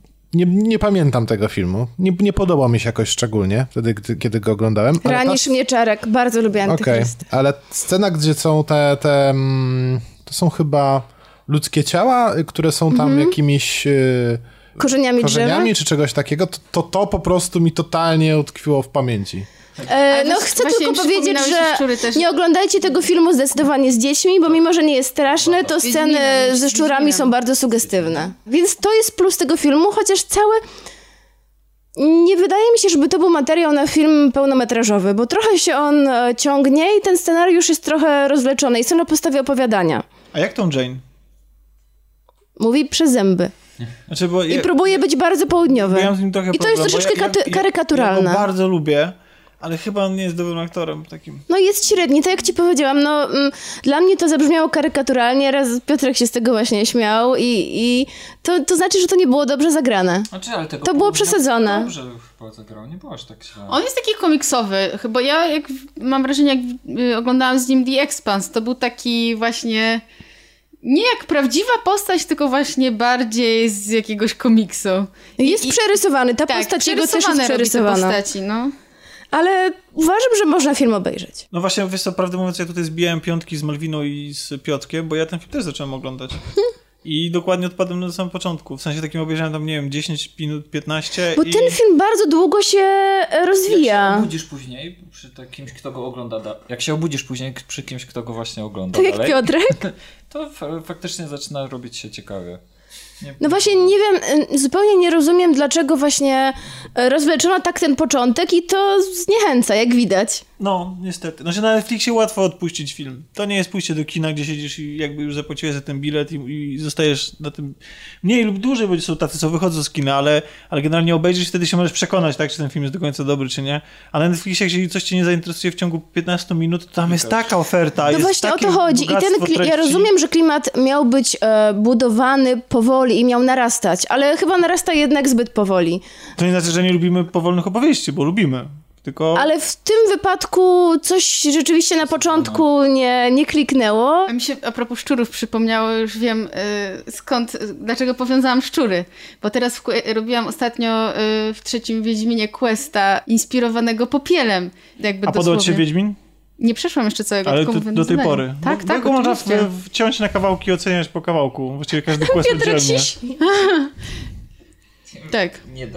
Nie dam się w to wciągnąć. A to by się nie podoba? A nie czytałeś mojej wypowiedzi? Nie. Mam cię zbanowanego na Facebooku. Rozumiem, szanuję. Oglądałam bardzo dobry dokument, w takim razie nie wciągając Piotrka w dyskusję o Wiedźminie, o szczurołapie. I nie pamiętam już niestety tytułu, ale... Tam są takie niesamowite sceny ze szczurami i z tak ogromnymi ilościami szczurów. Ciekawe. One są bardzo, bardzo inteligentne, tak. Dobrze. Piotrek, czy tobie się nie podobał Wiedźmin 3? O nie!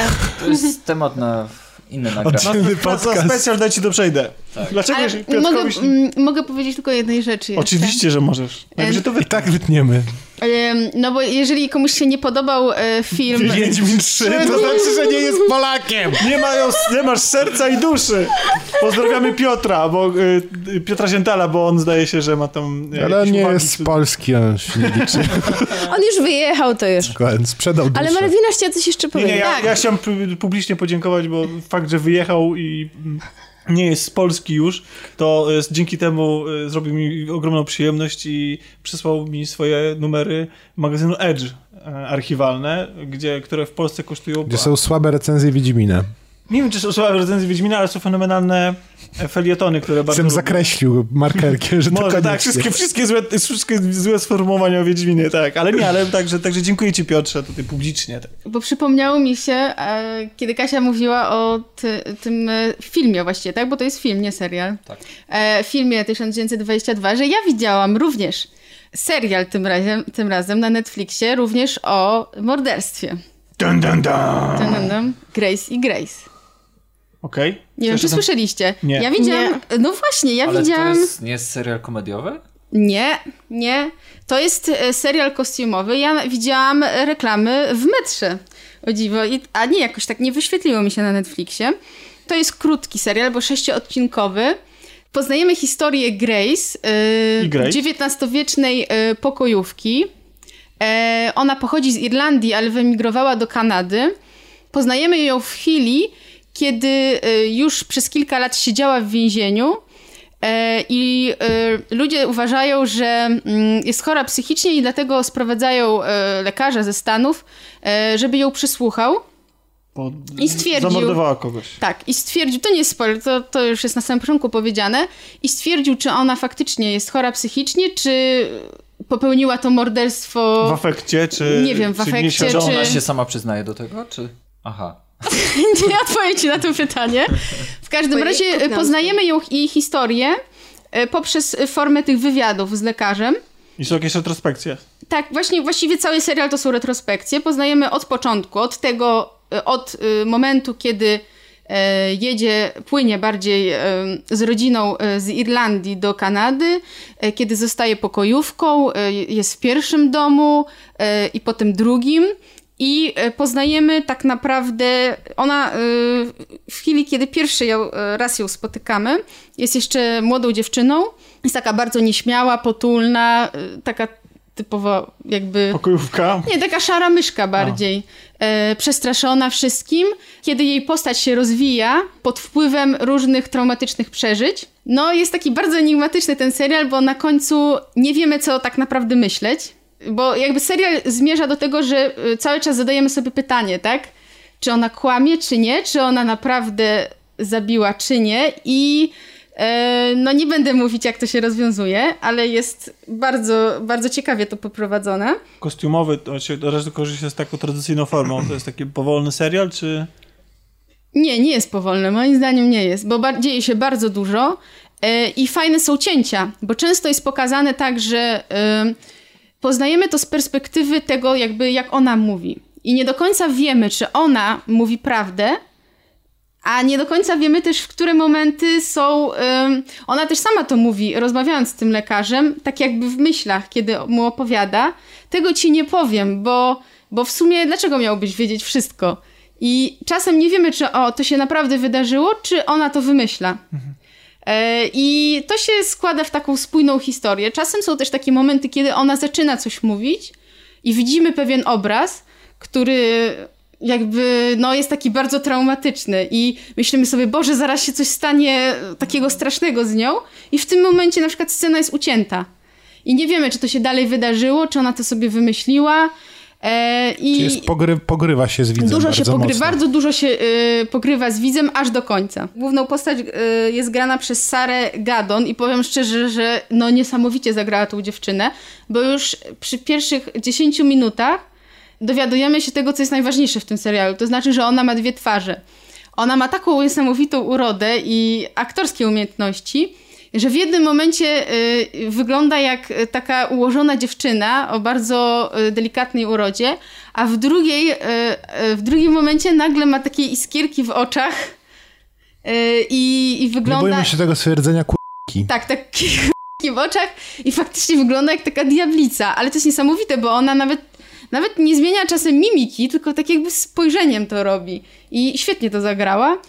Ja bardzo polecam ten serial, bardzo mi się podobał. Wciągnął mnie niesamowicie. Ostatni odcinek jest taki, trochę odstaje od reszty i można było go, wydaje mi się, trochę lepiej zrobić, ale mimo to jakby cała historia jest spójna, zamknięta. To jest w ogóle chyba na podstawie książki, ale ja jej nie czytałam i bardzo ją polecam. Takim zupełnie brutalnym cięciem przechodzimy do filmu, który się nazywa Zabić Świętego Jelenia. Zabicie Świętego Jelenia. Filmu w reżyserii... Jorgosa Lantimosa. Tak? Greckiego reżysera, którego możecie znać z na przykład filmu Kieł. I Lobster. Czy Lobster, którego mieliśmy dzięki poleceniu Marcina okazję omawiać. Chodzi o ten Kieł Kynodontas, bo jeszcze był drugi film Kieł. Tak. Tylko mówię, bo biały są różne. Ale mamy świetnego kła, mamy dobrego lobstera i teraz pojawia się jeleń. Ale zanim powiemy, czy dorasta, albo być może nawet i przerasta poprzednie filmy, to powiedzmy w takiej najprostszej warstwie fabularnej, o czym ten film jest. Rodzinie lekarzy. Bogatych. Znaczy, wziętych lekarzy. Wziętych, tak dobrze mówi, sytuowanych. Wziętym lekarzem. Zwłaszcza jest, pan lekarz. Ojciec jest... Nie, niekoniecznie. Pani, ojciec pani, jest... O pani wiemy, że ma własną klinikę i musi właśnie tam pomalować ściany. Ale Czarek, ona ma klinikę własną, okulistyczną prawdopodobnie. Tak. On jest kardiologiem w szpitalu dużym i kardiologiem o bardzo dużej też renomie. Mieszkają w wielkim, pięknym domu, jeżdżą dobrymi samochodami. Mają piękne, Kasia, dzieci.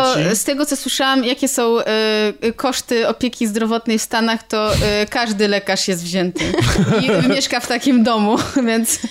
No dobra, ale wydaje mi się, myślę, że oni są bardzo dobrze sytuowani. Myślę, że są bardzo dobrze sytuowani. I też posiadają jakby swoją wiedzę i umiejętności, są na takim poziomie, że... A propos właśnie zarobków, zdziwiło mnie, anestezjolog zarabia o wiele mniej.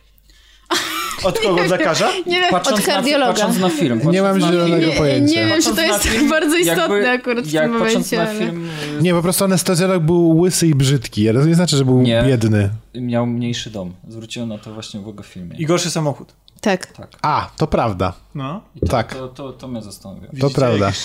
Więc mamy rodzinę lekarzy. Bogatych, pięknych, wykształconych, z pięknymi, bogatymi, wykształconymi dzieciakami. No właśnie, dzieci jeszcze są małe, więc jeszcze nie są takie wykształcone, ale rodzice bardzo dbają o ich wszechstronną edukację, ponieważ starsza córka chodzi na zajęcia ze śpiewu, uczestniczy w zajęciach chóru. Młodszy syn już zaczyna przejawiać talenty muzyczne także, w związku z tym rodzice zapisują go na lekcję pianina. Rodzina idealna wręcz, skrojona po prostu idealnie no właśnie... pod wyobrażenie i marzenie chyba każdego. Ale atmosfera w pierwszych scenach, atmosfera podczas kolacji rodzinnej wydaje się mocno formalna. Ale to wszystko, o czym ty mówisz, atmosfera formalna i skrojona rodzina i tak dalej, no to jest poza tego autora. On zawsze tak robi, że... U niego bohater to jest bardziej... Rola niż to jest rola niż prawdziwa postać. To są figury. Tak, to jest figura. Oczywiście. To jest figura. Dom tego, też nie jest prawdziwym domem, tylko wygląda jak, tak.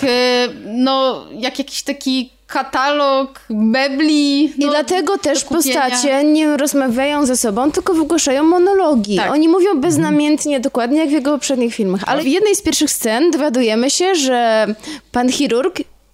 Wiemy, jak on się nazywa? Martin? Steven Murphy chyba.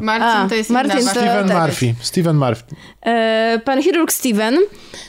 Grany przez Colina Farrella. Który także grał główną rolę w Lobsterze, więc domyślamy się, że się polubili z reżyserem. Którego w gąszczu włosów jest trudno poznać. No tak, bo on ma faktycznie taką bardzo, bardzo hipsterską brodę. Tak. Nawet jest to poruszane. A jak już jesteśmy przy aktorach, to jego żonę gra Nicole Kidman. I to nie jest pierwszy film w tym roku, który możemy ich zobaczyć. I pojawia się po wielu latach Alicia Silverstone również. Wow. Której prawie nie poznaliśmy. Tak, dopiero jak było zbliżenie. Tak, to ja też poznałam po zbliżeniu. I wszyscy zareagowaliśmy, bo byliśmy we troje na tym filmie. Ale się postarzała.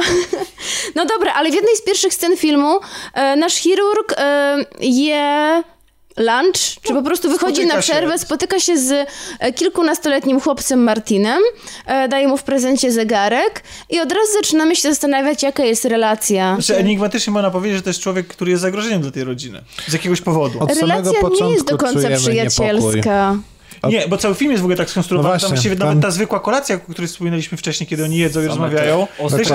Takie muzyki. Ostra muzyka, plus do tego najazdy, tak zwana praca transfokatora, czyli coś, co można powiedzieć, że coś jest zoomem. Ale to też zauważyłam, że bardzo często były takie niewygodne ujęcia zoomowane. Nie wiem, jak to powiedzieć, ale w taki sposób, że były bardzo dziwnie skadrowane, i one były tak jakby nieszablonowo i niekanonicznie robione, że czuło się taki niepokój i taki zgrzyt.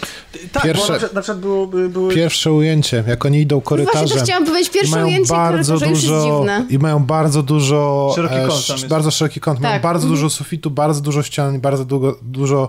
Tak, czyli oni są tacy ściśnięci w tych murach, w tych ścianach i jednocześnie prowadzą dialog dwóch robotów, no nie? Bo to jest... Wygłaszają kwestie o zegarkach. Wygłaszają kwestie, której mogłeś się spodziewać, że zapewne jeżeli masz postać lekarza, który idzie z kolegą, to wygłosi kwestię o. No i oni wygłaszają kwestię o. Tak, no forma jest niepokojąca i wprawdzie później te transfokacje, te najazdy ustają, ale dochodzą do tego ujęcia z kranu, czasem jest shaky cam, ale bardzo rzadko. Podążanie za bohaterem. Mam wrażenie, że część z tych ujęć nawiązuje do estetyki gier, co zresztą w ogóle coraz częściej się zdarza w kinie. Kamera jest ustawiona z tyłu za bohaterem i przemierzamy z nim w ten sposób lokacje, ale też nawiązuje do, moim zdaniem, do lśnienia. Lśnienia strasznie mi przypominały te ujęcia i muzyka w tych momentach bardzo dramatycznych. Też taka... Tak. Taka szybka i jakaś taka, jakby to powiedzieć, ostra, urwana. Ale w lśnieniu przecież ujęcia były bardzo, bardzo symetryczne. A tutaj mi się wydawało, że właśnie to jest takie niewygodne, właśnie asymetryczne. No bo one są nawiązujące, ale jednocześnie mające właśnie ten wewnętrzny twist, ten taki właśnie podkręcający tą dziwność. To, co się w lśnieniu właśnie robiła, ta symetryczność i regularność wzorów na przykład, to dziwność taką, to tutaj tą nieregularnością się uzyskuje. Ale...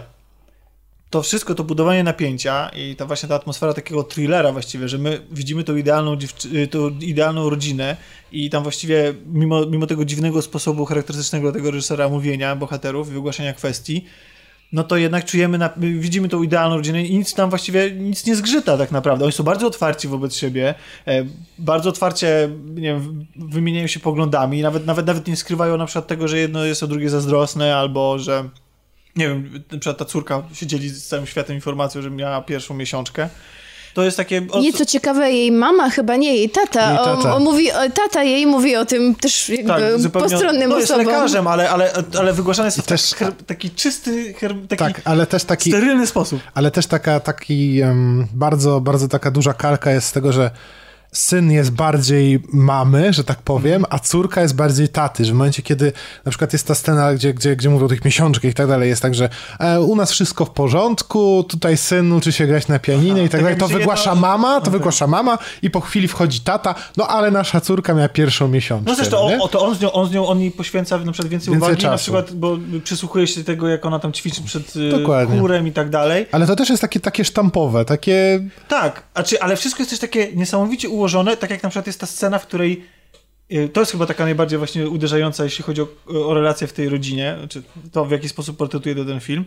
że tam jest scena, w której przychodzi ojciec i ma pretensje, że ten chłopak nie wykonał swojej pracy podlewania kwiatków i że oni mają podział obowiązków domowych, że jedna osoba wychodzi z psem, druga właśnie z tym się regularnie pojawia, bo mama jest zapracowana, trzeba jej pomóc. W normalnej, rzeczywistej rodzinie to by było przeładowane pełnym donsów, whatever, trzaskania drzwiami, może jakichś krzyków, tak, niech ona to zrobi i tak dalej. Tu ta kłótnia, powiedzmy, w cudzysłowie, jest po prostu wręcz taka od linijki. Wszyscy się ze wszystkimi zgadzają, postanowienie mocnej poprawy i w ogóle wszystko jest... Bo to wszystko jest od linijki. Dokładnie. Do momentu, w którym, lekarskie takie. Właśnie. Do momentu, w którym do tego świata i do tej rodziny wchodzi Martin, o którym mówiliśmy. Ten chłopak, o którym nic nie wiemy, a który grozi rodzinie, że doprowadzi do uszczerbku na zdrowiu albo śmierci wręcz jej członków. O ile Colin Farrell, jego bohater, nie spełni jego żądania, tak? Jakiegoś, tak? Nie chcemy tutaj zdradzać za bardzo, ale to jest bardzo ekstremalnie trudny wybór i właściwie cały film traktuje o tym, w jaki sposób wszyscy członkowie rodziny do tego wyboru się ustosunkują. I jak sobie radzą ze stresem, który się z tym wiąże. I tutaj w tym momencie, w mojej ocenie, dzieje się coś nowego dla tego reżysera, bo pojawia się dużo więcej emocji niż mieli na przykład aktorzy w Lobsterze, no nie? Tam oni też, to była taka sytuacja, że oni byli na krawędzi, ale nadal gra aktorska była utrzymana w tej takiej estetyce charakterystycznej dla Greka. A tutaj, o ile początek właśnie jest taki cięty, to dalej pojawia się coraz więcej emocji buzujących w tych postaciach, mam wrażenie. Przepraszam. W jednej postaci. Ja mam wrażenie, że faktycznie tych emocji jest więcej, zwłaszcza Colin Farrell przedstawia pełną paletę. I jest tak jedna scena, która jest kiedy on po prostu już się załamuje, która jest bardzo mocna, biorąc pod uwagę to, że przez cały film byliśmy pozbawieni takich momentów. No nie? I ona jest i dzięki temu ma dużo mocniejszy wydźwięk, zwłaszcza jeżeli popatrzymy na to, jak ten reżyser kręci, więc... W pewnym momencie ten thriller zamienia się właściwie w tą wiwisekcję właściwie tej rodziny i relacji w niej panujących, ale też przede wszystkim bo ta rodzina się wydaje taka, że właściwie każda rodzina mogłaby być w nią wpisana. Jest taka bezbarwna totalnie, tak? Oni są wszyscy tacy pozbawieni właściwości. No każda i tak naprawdę żadna. Tak, ale... Bo jest tak...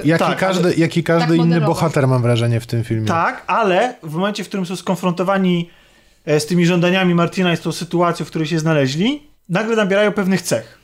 Nagle staje się emocjonalni wszyscy. No, emocjonalnie znaczy, ale jacyś. Ale jacyś, tak? Znaczy każdy z nich przyjmuje jakąś pozycję wobec świata i wobec tego zagrożenia. Każdy ma jakąś taktykę. I każdy ma jakąś taktykę rozwiązania tego problemu. Mówimy tutaj o tej rodzinie tyle, bo to jest właściwie film. To jest właśnie film o nich i o tym, jak reagują. Właśnie nie wiem, czy to jest o nich, bo to jest film, którego w ogóle nie można moim zdaniem odbierać dosłownie. To jest film, który jest, tak jak powiedzieliśmy na początku, oni są tylko pewnymi figurami do tego, żeby autor coś nam powiedział. Ale wszyscy w tym filmie są pewnymi figurami. I tu też... Nawet w tym filmie pada dosłowne stwierdzenie, że to jest wszystko Przenośnie? Metafora. Metafora. Tak, jeden, to jest wszystko metafora. Jeden z bohaterów w pewnym momencie to mówi, że to jest wszystko metafora. Aczkolwiek wcale nie musiał nam tego mówić i w odróżnieniu od tego, co mieliśmy okazję oglądać w Mother, to ta metafora wcale nas nie drażni, jest właśnie ciekawa, jest inspirująca, jest tak, że jesteśmy wciągnięci w tą historię i doszukujemy się znaczeń poszczególnych postaci. No pamiętam, że po wyjściu z kina jeszcze staliśmy mimo mrozu, mimo deszczu i niesprzyjających warunków, staliśmy chyba z 15 minut dyskutowaliśmy, a zupełnie nie miałam ochoty na taką dyskusję po filmie Mother, bo po prostu reżyser mnie walnął w głowę alegorią, nie metaforą i ja po prostu już nie miałam ochoty dyskutować i doszukiwać się treści. Niestety zauważyłem, że w internecie pojawia się w stosunku do tego filmu ten sam zarzut, który się pojawiał w stosunku do Mother, że to jest taki pseudointelektualny żyk, ale tutaj ja się absolutnie z tym nie zgadzam. Naprawdę? Naprawdę. Czytałem opinię na pewnym portalu poświęconym filmom, że jest to... Filmweb? A na Filmowie też oczywiście były takie, bo tam na Filmwebie filma chyba 6/10, co jest absolutną kloaką według skali Filmwebu. I przy Mother ja się faktycznie czułem, jakby mnie ktoś tam zbrukał i... to było coś strasznego, Mother. To tutaj absolutnie się z tym nie zgadzam. Ja chyba wiem, o co chodzi Czarkowi, bo ja czytałam też recenzję, że nie ma wiarygodności psychologicznej w tych postaciach, ale właśnie ja się absolutnie nie miało być z tym... tutaj nie musiała być. Dokładnie, ja się absolutnie z tym argumentem nie zgadzam, bo to jest jakaś taka forma konwencji, na którą się godzimy już od początku oglądając ten film. Tak, tej historii nie wolno, powtarzam jeszcze raz, odbierać dosłownie. To nie jest historia o tej konkretnej rodzinie, o tych konkretnych ludziach, oni są tylko po to, żeby reżyser nam opowiedzieć o współczesnej rodzinie, sportretować współczesną klasę średnią zachodnią, sportretować współczesny egoizm, racjonalizm współczesny i takie... relacje. Zanik relacji międzyludzkich w rodzinie, ale też jakichś tam społecznych. Moim zdaniem on tam bardzo szybko burzy tą taką fasadę pierwszą, która jest w momencie poddaje bohaterom próbie i ona bardzo szybko, ta próba burzy to wszystko, co widzieliśmy na początek i myślę, że to jest istota tego filmu, żeby zobaczyć reakcję na bodziec. Bo to jest taki troszeczkę upadek rodziny w tym filmie. Właśnie to, co powiedziałeś, Czarek, moim zdaniem jest bardzo ważne. Widziałam też, że niektórzy zarzucają, że za szybko Martin odkrył karty. Ale właśnie to też napisałam w komentarzu na naszej grupie, że gdyby nie odkrył, to byśmy się zastanawiali przez cały film, kim on jest i dlaczego to wszystko robi. A to nie o to chodziło. No właśnie... Nacisk był na to, jaka właśnie jest reakcja, co się dzieje, jak wyglądają relacje w tej rodzinie. Bo to Mariusz napisał na naszej grupie i ja wiem, o co Mariuszowi chodziło, bo Mariuszowi chodziło o to, że gdybyśmy nie mieli wyłożone kawa na ławę, jakie są zasady postępowania i co należy zrobić, to dodatkowo wystawiłoby tą rodzinę na jeszcze jedną próbę. Tak, rozumiem, ale jako... Rozumiem to, ale nasz jako widzów położyłoby to nacisk w innym miejscu, a reżyser...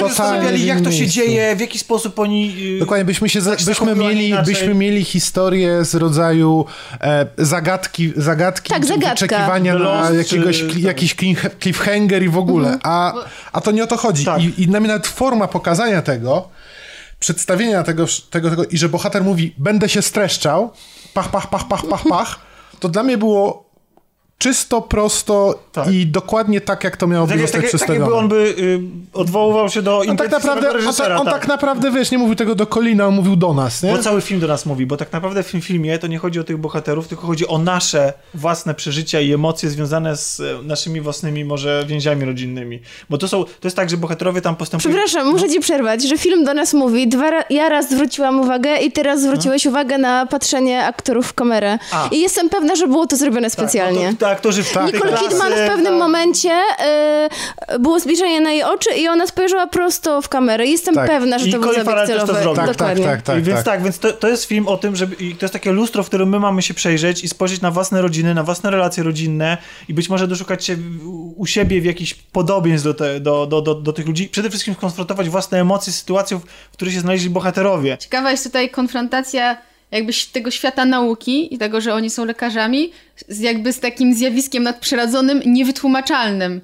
Bo... I jakby, że to się, jakby to burzy ich świat, ten uporządkowany, taki zachodni, logiczny, każdy tak, logiczny, racjonalny. Który wszystko ma swoją przyczynę i wszystko można rozwiązać w sposób naukowy. I to, że jesteś wykształconym, mądrym człowiekiem, jesteś do tego bogatym i możesz dzięki temu rozwiązać każdy problem, a tu się okazuje, że nie może i że nie możesz. I wydaje mi się, że w ogóle Martin jest takim katalizatorem ich wszystkich strachów. Bezsilności, nie? Bezsilności, ale też i strachów takich, że zobaczcie, w momencie, kiedy on się styka z tymi ludźmi, to tam każdego spotykają, nękają jego własne strachy, takie wręcz dosłowne, że nagle Colin, na przykład bohater Colina Farrella może się obawiać tego, że jego żona na przykład go kiedyś zdradzi. Z kolei na przykład ta żona Colina Farrella może się obawiać tego, że ona czy jej mąż jest niedostatecznie władny temu, żeby na przykład zapobiec jakiejś chorobie, tak, że jakiegoś członka rodziny. I dziewczyna, na przykład ta córka ich, w scenie, w której występuje z własnym chłopakiem, w której się rozbiera. Zachowuje się jak matka. Zachowuje się jak matka, to też, ale chodzi o to, że ona na przykład może się obawiać odrzucenia. Odrzucenia, tak. Więc i teraz tych bohaterów... już się boi odrzucenia, już przy obiedzie. Każdy z nich w ogóle boi się odrzucenia. Jakie jest zachowanie dzieci wobec rodziców, które w tej sytuacji zaczynają właśnie obmyślać taktyki, jak tu stać się tak, tym bardziej ukochanym dzieckiem. Tak. Jeszcze mam wrażenie, że powinniśmy podjąć wątek odpowiedzialności, czyli tego, dlaczego na Colina spadło to, co na niego spadło, no bo on się boi się odpowiedzialności na przykład za własne czyny, tak? Ale to tam, błąd, wiesz, tak? Tam było literalnie powiedziane wręcz, że on coś zrobił złego, zapewne. Z drugiej strony, samo zaistnienie relacji między Colinem a tym chłopcem Martinem, samo to, że ona się pojawiła, pokazuje, że w pewnym momencie on sobie zdał sprawę z tego, że coś spieprzył, nie? Że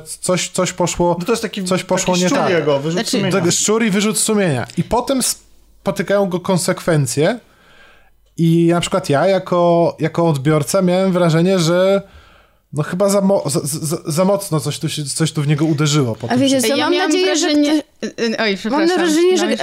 Bardzo krótko, że mam nadzieję, że to nikogo nie urazi, nie wyjdę na potwora, ale ten Martin cały, powiedzieliście, że on jest takim wyrzutem sumienia, on też tak wygląda jak taki wyrzut sumienia, on jest po prostu brzydki. Dla mnie to jest taki, nie wiem, jak taki coś niepotrzebnego, takiego, co byś chciała wyrzucić, usunąć. Znaczy, on jest taki nieprzyjemny. Wszyscy są super obsadzeni. Zgadzam Nicole się, Kidman totalnie. I Colin Farrell idealnie się nadają do tego sposobu grania. Tak. To mi w ogóle strasznie przypominało Oczy szeroko zamknięte. Też takie te ich relacje, to w jaki sposób oni w ogóle uprawiają seks. Nicole Kidman w tej oszczędnie, bo ona jest oszczędną aktorką, nie jest zbyt ekspresyjna, a Colin Farrell też taki bywa. Znaczy on w ogóle, Colin Farrell to jest od sasa do lasa, to jest człowiek, który różnie, potrafi bardzo kiepsko zagrać i bardzo... No właśnie, dla mnie to jest... Jeżeli masz takich aktorów, że jak widzisz ich w obsadzie, to możesz być pewien tego, że dostaniesz... Jeżeli pewnego poziomu nie zejdą, to w przypadku Colina... Tak, dobrze, The Rock, wiesz, że będzie zawsze super. To... Ja uwielbiam The Rock. No ja wiem. Baywatch też ci się podobało, tak? No dobra, jest nagrane, że bawiłem się dobrze nad Baywatch. Tak, ale są faktycznie dobrze obsadzenia, też na to zwróciłam uwagę i szczególnie aspekty fizyczne są bardzo podkreślane w tym filmie. Jak dla postaci jest ważna fizyczność. I na przykład, nie wiem, czy zauważyliście, ale matka ma idealną figurę, tak samo jak córka. Tylko właśnie Martin ma dużo blizn na twarzy i ogólnie nie jest atrakcyjnym chłopcem. Chociaż jest brzydki, ale jest też komplementowany. Ale i Colin, słucham? Jest też komplementowany. Tak, ma ładne ciało. Tak. No tak, ale no właśnie nie do końca to rozumiem, czy to jest forma grzecznościowa, może, nie wiem, o co chodzi, ale chirurg jakby specjalnie ma taki brzuszek, tak jakby on jest taki nieidealny, tak jakby on miał te problemy, tak jakby ciało w tym filmie mówiło nam o naszych problemach wewnętrznych i o naszej psychologii. Ciekawe. A wracając do tego, co Czarek, mówiłeś o zrzuceniu odpowiedzialności na innych, to tu ja przynajmniej tak miałam takie wrażenie, że to było dosłowne nawiązanie do Biblii, do Piłata. Jeżeli się tam mył, on tak? Cały czas mycie, ale nie, bardziej chodzi o czyste, białe ręce. Oni cały czas powtarzali, że ty masz takie czyste, białe ręce. To chodziło o zmycie tej krwi i zmycie tych win, tak jak to, co ja robię. Jak się zaczyna ten film? Tak, a film... Pierwsza scena, kiedy on zdejmuje rękawiczki. Właśnie, tak, bo film zaczyna się operacją na otwartym sercu. Tak. W bardzo dużym zbliżeniu, po której tuż po Colin zdejmuje rękawiczki, które są całe we krwi. Czyli tak jakby pozbywa się tego ciężaru i tej odpowiedzialności i dlatego to jest cały czas podkreślane. A zauważyłaś, w którym momencie on ma znowu brudną rękę? Tak, zauważyłam. Tak. To jest bardzo ciekawe wymowne. Jest dużo szczegółów w tym filmie, które są bardzo wymowne i które nam zdradzają, co się stanie później. Ten film jest po prostu jest przepięknie skomponowany. Po prostu ilość detali, zachowań bohaterów, którzy nam tłumaczą, czego się możemy spodziewać, czego nawet jeżeli nie jesteśmy sami w stanie wychwycić, bo nie znamy zakończenia tego filmu. Dlatego ale śmiało potem można iść drugi raz. Śmiało można iść drugi raz i właśnie ta ilość detali tylko oczarowuje, bo to jest film, który jak go oglądasz, to jak widzisz te kadry, to on cię zmusza do tego, żebyś ciągle o nim myślał, żebyś ciągle się zastanawiał o co chodzi, ale nie w sposób irytujący, że cię to denerwuje, że nie wiesz, tylko że to jest zabawne, w cudzysłowie zabawne, w sensie takim, że dostarczy ci to emocji. Intrygujące ciekawe. Nie tak jak to robił Aronofsky w Mother, gdzie wszystko miałeś kawa na Dobrze, przemilczmy, tak? Natomiast tutaj jest to zrobione tak, że nawet jeżeli już odkryjesz ten klucz do wszystkiego, to i tak to się dobrze ogląda, bo jest to tak bardzo zniuansowane. Sam ostatnia scena i ostatnie ujęcie w filmie też jest takie, że się film kończy, a wychodzisz z kina i myślisz sobie, ja przynajmniej tak miałem, mówię hej, a co jeśli... I tutaj 3 kropeczki. Tak. Słuchajcie, jest jeszcze pewna rzecz, to jest... O której nie powiedzieliśmy, a powinniśmy powiedzieć na samym początku właściwie. Tak, ale to jest też rzecz, która właściwie zdradza, o czym jest film. Więc jeżeli nie słyszeliście, o czym jest ten film, to znaczy w sensie na podstawie czego on jest, to... Znaczy to nie jest do końca na podstawie czego, to jest inspiracją, ale to od razu wiadomo, co się wydarzyło, kim są poszczególni bohaterowie. Okej, jeżeli traktujecie to jako spoiler, to słuchajcie... To się żegnamy z wami, bo to będzie zresztą ostatni nasz temat dzisiejszy. Natomiast to jest rzecz, która odkrywa trochę karty w tej grze. Mianowicie to jest opowieść na podstawie mitologii greckiej. Jednej z przypowieści mitologii greckiej. To nie jest tragedia grecka? Nie, to jest wcześniej jest mit grecki. Okay. Nie, to jest mit. Mit, na podstawie którego powstała tragedia i teraz właśnie film. Jest to mit o Agamemnonie, który zabija przez przypadek Świętego Jelenia, stąd tytuł, i za to jest przez Artemidę pociągnięty do odpowiedzialności w taki sposób, że przed wyprawą do Troi musi poświęcić swoją córkę. I to ten film pokazuje, że można się inspirować się takimi rzeczami i robić to w sposób znośny. Mother, patrzymy na ciebie teraz. Tak jest.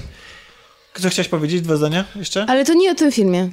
Ja jeszcze o tempie bym powiedział. No właśnie. Ja jeszcze bym o tempie powiedział, bo na przykład jak rozmawiałem z moimi znajomymi jakiś czas temu o Lobsterze, to ich wielkim zarzutem do tego filmu było powolne dość tempo tego. Więc jak komuś przeszkadzało powolne tempo w innych filmach pana Greka, to tutaj jest jeszcze gorzej, nie? Tutaj jest mniej więcej tak, że... Nie, jest gorzej. Ja mam wrażenie, że on jest chyba jeszcze wolniejszy. Wiesz co, ta atmosfera jest tak gęsta. Absolutnie, to wynagradza dla mnie. Absolutnie tak, chociaż jak wyszliśmy z tego filmu, to jest tam taki moment na środku wyczekiwania. Ja to odbrałem jako moment wyczekiwania, kiedy oni już wiedzą, co się dzieje i czekają na nieuniknione i trochę się muszą z tym mierzyć i przepychać, ale to jest taki moment tak naprawdę, że nie dzieje się nic wielkiego i to trwa, jest to rozciągnięte. Dla mnie to było po prostu ten moment wyczekiwania na tąpnięcie, że to napięcie rosło. Ja czułam cały czas ogromne napięcie, ani przez chwilę. A znam kogoś, kto tu nagrywa z nami podcast, który się trochę nudził w tym czasie. Nie, znaczy ja miałam taki moment pomiędzy połową a 3/4 filmu, kiedy miałam wrażenie, że już bardzo dużo wiem. Nie wiem, jak to powiedzieć, po prostu dziwnie było rozłożone napięcie w tym filmie. To znaczy normalnie właśnie po drugim akcie powinien nastąpić jakiś punkt zwrotny. A tak naprawdę tu było coś takiego, że ten punkt zwrotny pojawił się pod koniec 1 aktu i tak naprawdę byliśmy w napięciu przez cały 2 i 3 akt. I aż do tego rozwiązania. Ja tak długo byłam w tym napięciu przez ten 2 akt, I czekałam na coś takiego, co trochę zmieni akcję. Nie, no było to że przestałam się interesować trochę. Moim zdaniem było. Ja nie czułam tego wagi aż tak właśnie, bardzo. Właśnie, dlatego, że ta decyzja i to, co muszą zrobić bohaterowie, jest tak duże, że to, co się tam dzieje pod koniec drugiego aktu, nie jest w stanie tego przebić. Właściwie, tak już patrząc na nich jako na prawdziwych bohaterów, to jest w ogóle idiotyczna decyzja, tak swoją drogą. Ale oni podejmują mnóstwo idiotycznych decyzji. Ja wiem, ale chodzi o to... Ja bym o ten idiotyzm się nie czepiał, bo to jest decyzja zdesperowanych już i ludzi, którym się cały światopogląd w pewnym momencie postawił do góry nogami. W świecie uporządkowanych lekarzy mamy... Znajomości, pieniędzy dużych. Tak, mamy coś takiego, nie? Mamy coś takiego, więc ja bym się... Cholera wie, jakbyś zareagował sam w takiej sytuacji, nie? Więc ja bym się tego nie czepiał. Kończąc. Tylko powiedzmy, znaczy ja chciałam wyróżnić dwóch aktorów, czyli Martina i córkę w tej rodzinie, bo bardzo mi się podobał sposób, w jaki ona grała. Nie wiem, oni razem, oddzielnie i w ogóle to super wypadali i to tak jak mówiłem, ja nie mam zastrzeżeń tam absolutnie do nikogo, jeśli chodzi o grę aktorską, nawet ten najmłodszy syn, wszyscy grali bardzo przekonująco. Swoją drogą ten Barry... Barry, czyli? Barry, czyli Martin. Barry to Martin. Był w Dunkierce. No, on był na tej łodzi, płynął na tej łodzi. On mi przypomina, bardzo mi przypomina brata, wygląda jak brat tego aktora, który grał w... O tym perkusiście. Tak, Whiplash. Strasznie przypomina pod względem fizycznym. Ale to nie ten sam. Rzeczywiście. To nie ten sam. To od Rekinu Wojny i Whiplasha, tak. Wyglądają po prostu jak mogli być spokojnie grać braci. Whiplash też mi się podobał. Tak. Słuchajcie, jakbyście się nie zorientowali, to chyba bardzo polecamy ten film, aczkolwiek... Tak, to nie jest dla wszystkich. Głupie sformułowanie, może się niektórym ludziom nie podobać, ale taka jest prawda. Są filmy, które mają normalną konstrukcję, które są normalnymi, prostymi opowieściami i ten film taki nie jest. To jest film, którego absolutnie nie wolno brać dosłownie, tylko to jest jedna wielka metafora, jak mówi jeden z bohaterów. Jest fenomenalna scena pod koniec, którą wpisuje na swoją listę najbardziej niepokojących scen, jakie widziałem w kinie w swoim życiu. Która? Frytki. Nie. Spaghetti. Nie, powiedzmy... Spaghetti było straszne. Ale to było naprawdę straszne. Tak. Ale zobaczcie, jaki jest kunszt reżysera, żeby zrobić taką scenę, to chyba nie jest spoiler, że jedna z postaci jest spaghetti, a nam się to wydaje straszne i obrzydliwe i odstręczające. A to jest tylko spaghetti. Nie macie wrażenia, że w ogóle ten film jakby dział się w tym samym uniwersum co Lobster, tak jakby, że te... Tylko, że wcześniej, bo Lobster to jest przyszłość. Tak. No tak, ale chodzi mi o to, że te filmy są tak spójne, znaczy wiadomo, że traktują o czym innym. Nie, ale światy, tak jakby te światy są tak podobne. No bo one traktują tak naprawdę o bardzo podobnych rzeczach. One traktują o upadku relacji międzyludzkich i sprowadzenia ich do obopólnych umów. Do tego, wiesz, bo ten film, moim zdaniem, to jest postawienie pytania, co tak naprawdę czyni rodzinę rodziną. Czy to są faktyczne relacje i związki międzyludzkie? Co oznacza to, że ktoś jest czyimś ojcem i czyjąś matką? Co oznacza braterstwo albo bycie rodzeństwem? Czy to są formalności i jak bardzo, nie wiem, w takiej sformalizowanej formie i ułożonej formie ona się zatraca? No tak. Kiedy jesteśmy bardzo racjonalni, kiedy traktujemy... Wiesz, to jest też trochę być może spojrzenie krytyczne, może nie wiem, ale spojrzenie na świat zachodu. Bo jeżeli spojrzymy na to, w jaki sposób kraje skrajnie... Takie kraje jak na przykład Szwecja, o której tam przywołuje ciągle ten dokument, ale on nadal na mnie wywołuje duże wrażenie, gdzie zanik relacji międzyludzkich jest ogromny do tego stopnia, że ludzie umierają, ich dzieci nawet o tym nie wiedzą. Że ich rodzice umarli, ponieważ bo te relacje są bardzo ochłodzone. To ciekawe jest w opozycji Coco, dlatego, że ono traktuje o tym, jak ważna jest wielopokoleniowa i wielodzietna rodzina. I więzi rodzinna, i szanowanie własnej rodziny, jakby, i pamięci. To jest w tradycji jakby Meksyku. Wydaje mi się, że film Zabić Świętego Jelenia to jest w dużej części właśnie, jeśli nie krytyka, to próba sportretowania tego zachodniego świata, który przekroczył być może pewną granicę. Polecamy. Bardzo. Polecamy, tak. Bardzo. To co? Będziemy kończyć, nie? Nie. Nie? Ja jeszcze chciałam coś skrytykować. O, ale o czym? Ostatnio nasz ulubiony kanał, czyli Showmax, ostatnio zrobił duży marketing w związku z nową formułą, którą przeszczepia na polski rynek, czyli Saturday Night Live. I dziś to obejrzałam. Na naszej grupie pisał o tym chyba Kuldan, tak mi się zdaje. Tak, był bardzo mocno promowany. Tak, tak, był mocno promowany, no bo przecież Saturday Night Live, gdzie w Stanach występowały wielkie gwiazdy, Alec Baldwin i inni znani aktorzy, to jest program, który jest rzeczywiście na żywo. Nie na żywo. Jak to się mówi na coś takiego? Przed żywą publicznością. Przed żywą publicznością, okej. Nie na żywo, przed żywą publicznością. Seria skeczy. Nie wiem, nie oglądałam szczerze mówiąc tej amerykańskiej wersji. Nie wiem, czy ktoś z was widział. Ja oglądałam. Tu jest tak, że jest za każdym razem jest inny prowadzący. Czy tam też jest coś takiego? Znaczy, w pierwszym odcinku był Piotr Adamczyk, wiem, w drugim będzie Michał Piruk. Nie wiem, skąd ten wybór. Ja i powiem tak. Trzeci będzie Karolak będzie. I powiem tak, Piotr Adamczyk się sprawdził w roli prowadzącego. Ale czy te skecze były śmieszne? Średnio.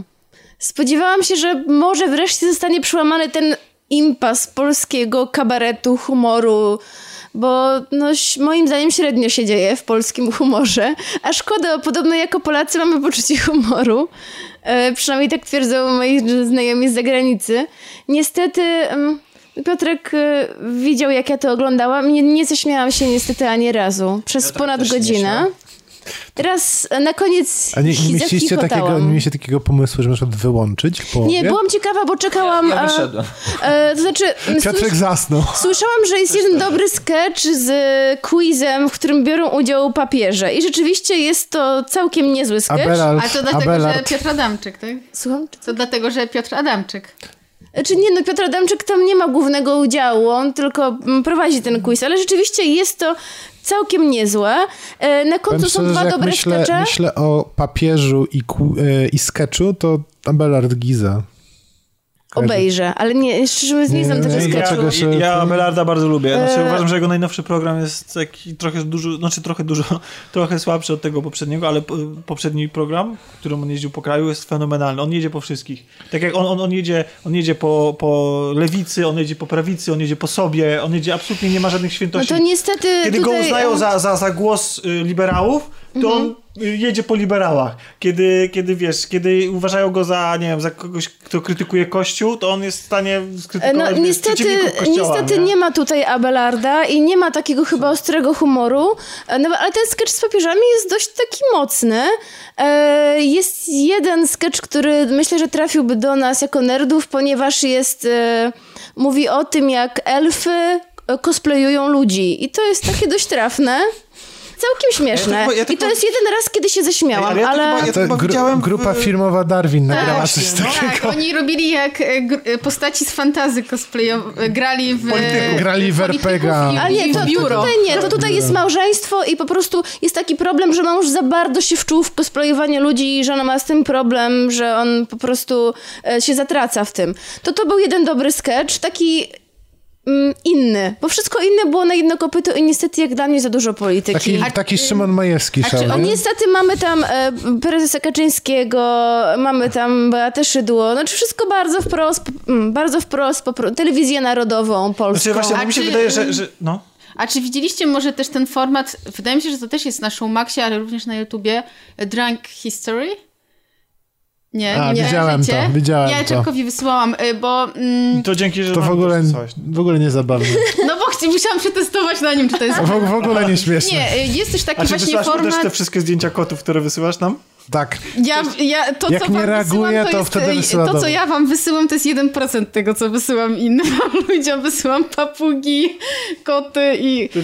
nie wiem, czy się cieszyć, czy jednak nie. Akurat potrafię oglądać 20-minutowe filmiki o tym, jak papugi naśladują różne dzwonki z komórki, ale... Ale zwykle nie masz czasu. Zazdroszczę ci, że masz tyle czasu. Dobra, to jak... Nieważne.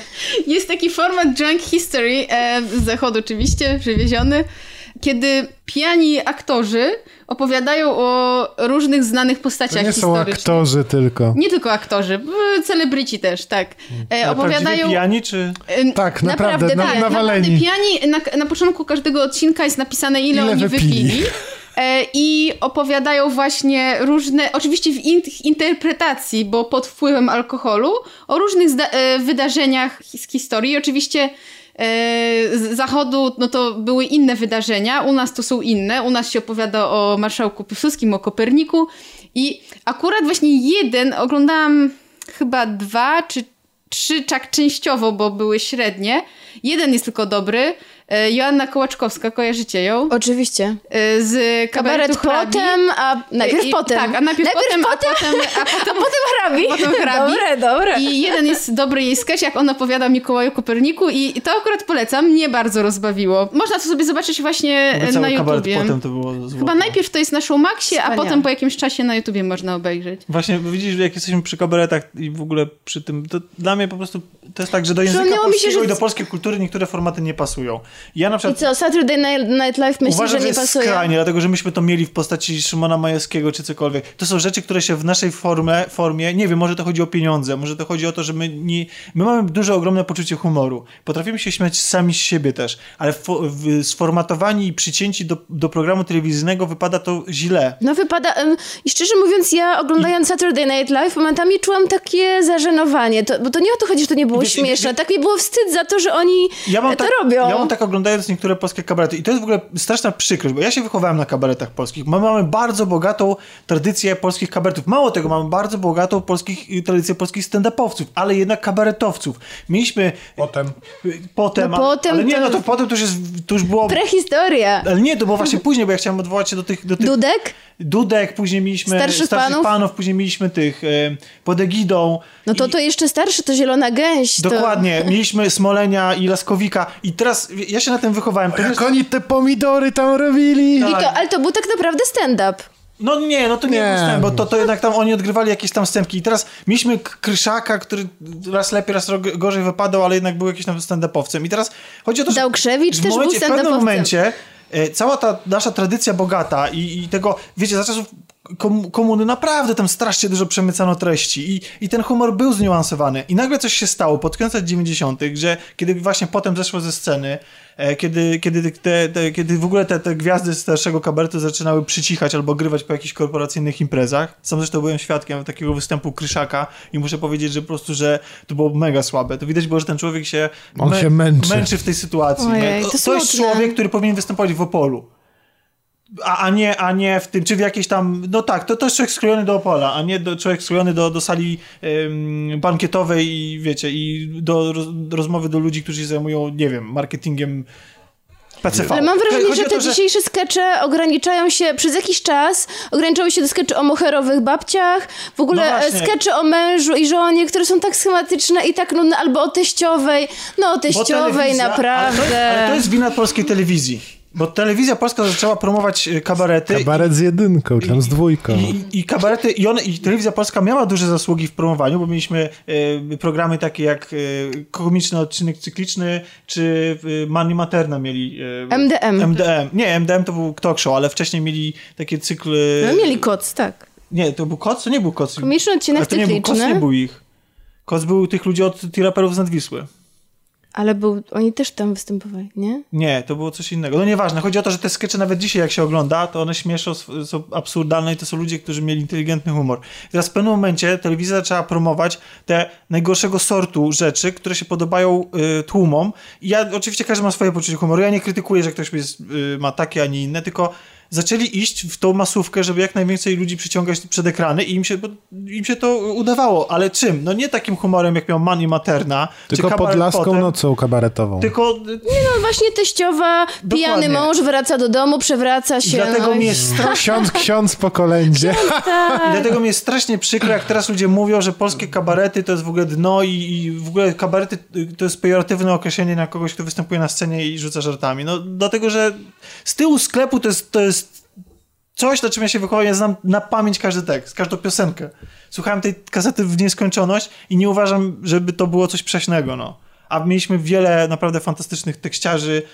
Piosenka kabaretowa w ogóle jako ma u nas tradycję. Ale to coś w tym jest. Przecież kabaret potem to głównie piosenki. No. Coś w tym jest, że faktycznie... Zrób kabaret, po prostu zrób. Kabarety wpisane w taką komercyjną formę, przynajmniej u nas, bardzo dużo tracą. I zobaczcie, co się stało z Make Life Harder. Którzy mają program satyryczny Make Poland Strong Again. Czy coś takiego? Ej, wiem. Jeszcze i oni tak po prostu samo... wypadają, piszą teksty, które są śmieszne i wszyscy się z nich zaśmiewają, a potem występują przed kamerą i to nie gra! Zobaczcie tak samo, co się stało z kabaretem Mumio, który oni pisali świetne, bardzo absurdalne skecze, taki humor już naprawdę potem do kwadratu i Monty Python, i potem nagle wystąpili w kampanii Plusa, stali się sławni i nagle... Tak, było coś, to z kopytki nagle, było, tak? Czy tak, to... tak, no, i nagle to się wszystko rozmyło. Ale i tak wiesz, fakt, że... I tak to robili, uważam, z klasą, znaczy uważam, że się sprzedali naprawdę całkiem nieźle. No tak, ale potem jakoś już przestało mi się udawać. A potem to już w ogóle. Potem, dzisiaj być może nie śmieszy tak bardzo jak kiedyś, ale wtedy to było dla mnie objawienie. Nie śmieszy nadal. Bajki, kurde. To jest, oni nawet mają sketch, w którym wyśmiewają ludzi, którzy się zachwycają ich bajkami. To prawda. Mówię, o, bajki byście wystawili znowu. Nie? Był jeden jeszcze dobry sketch. Spodobałby wam się, bo wy pracujecie w korpo. Bo ja nie pracuję. Tam jako takie przerywniki, jako przerywniki było tam parodia reklam. I szczerze mówiąc, reklamy były niezłe. Na przykład ASAP. Był rek ASAP, tak? Który powodował przyspieszenie pracy, zwarcie pośladów przed deadline'em i myślę, że całkiem był w porządku. Też uważam, że druga reklama była to reklama Ubera, którzy powinni wprowadzić nową usługę Uber Taryfa i to była taka retro taksówka, gdzie Adamczyk odgrywał rolę taksówkarzy, takich PRL-owskich, różne typy taksówkarzy. Kończymy. Okay. Tak? O, jak było ciężko. Wzdychał do was Cezary Najszewski, dziękuję. Malwina Pacek. Na razie, cześć. Milczał Piotr. Jak zwykle, nie zasnął. Nie, bo prawie usnął. Dzisiaj nie. A nie powiedziałeś nic o jeleniu? Nie, ale tak głowa się machała, widziałem trochę. Nie powiedziałem? No, nie. Nie, powiedziałeś tylko, że Justice League lepsze, a poza tym nic nie mówiłeś. Dokładnie, nie idź na jelenia. Dobrze, i była Kasia Katka-Porębska. Papa. I byłem ja, Tomek Pieniak. Do usłyszenia. Przeczytajcie komiks o mnie. The Wicked and the Divine. Niesamowite, no. Papa.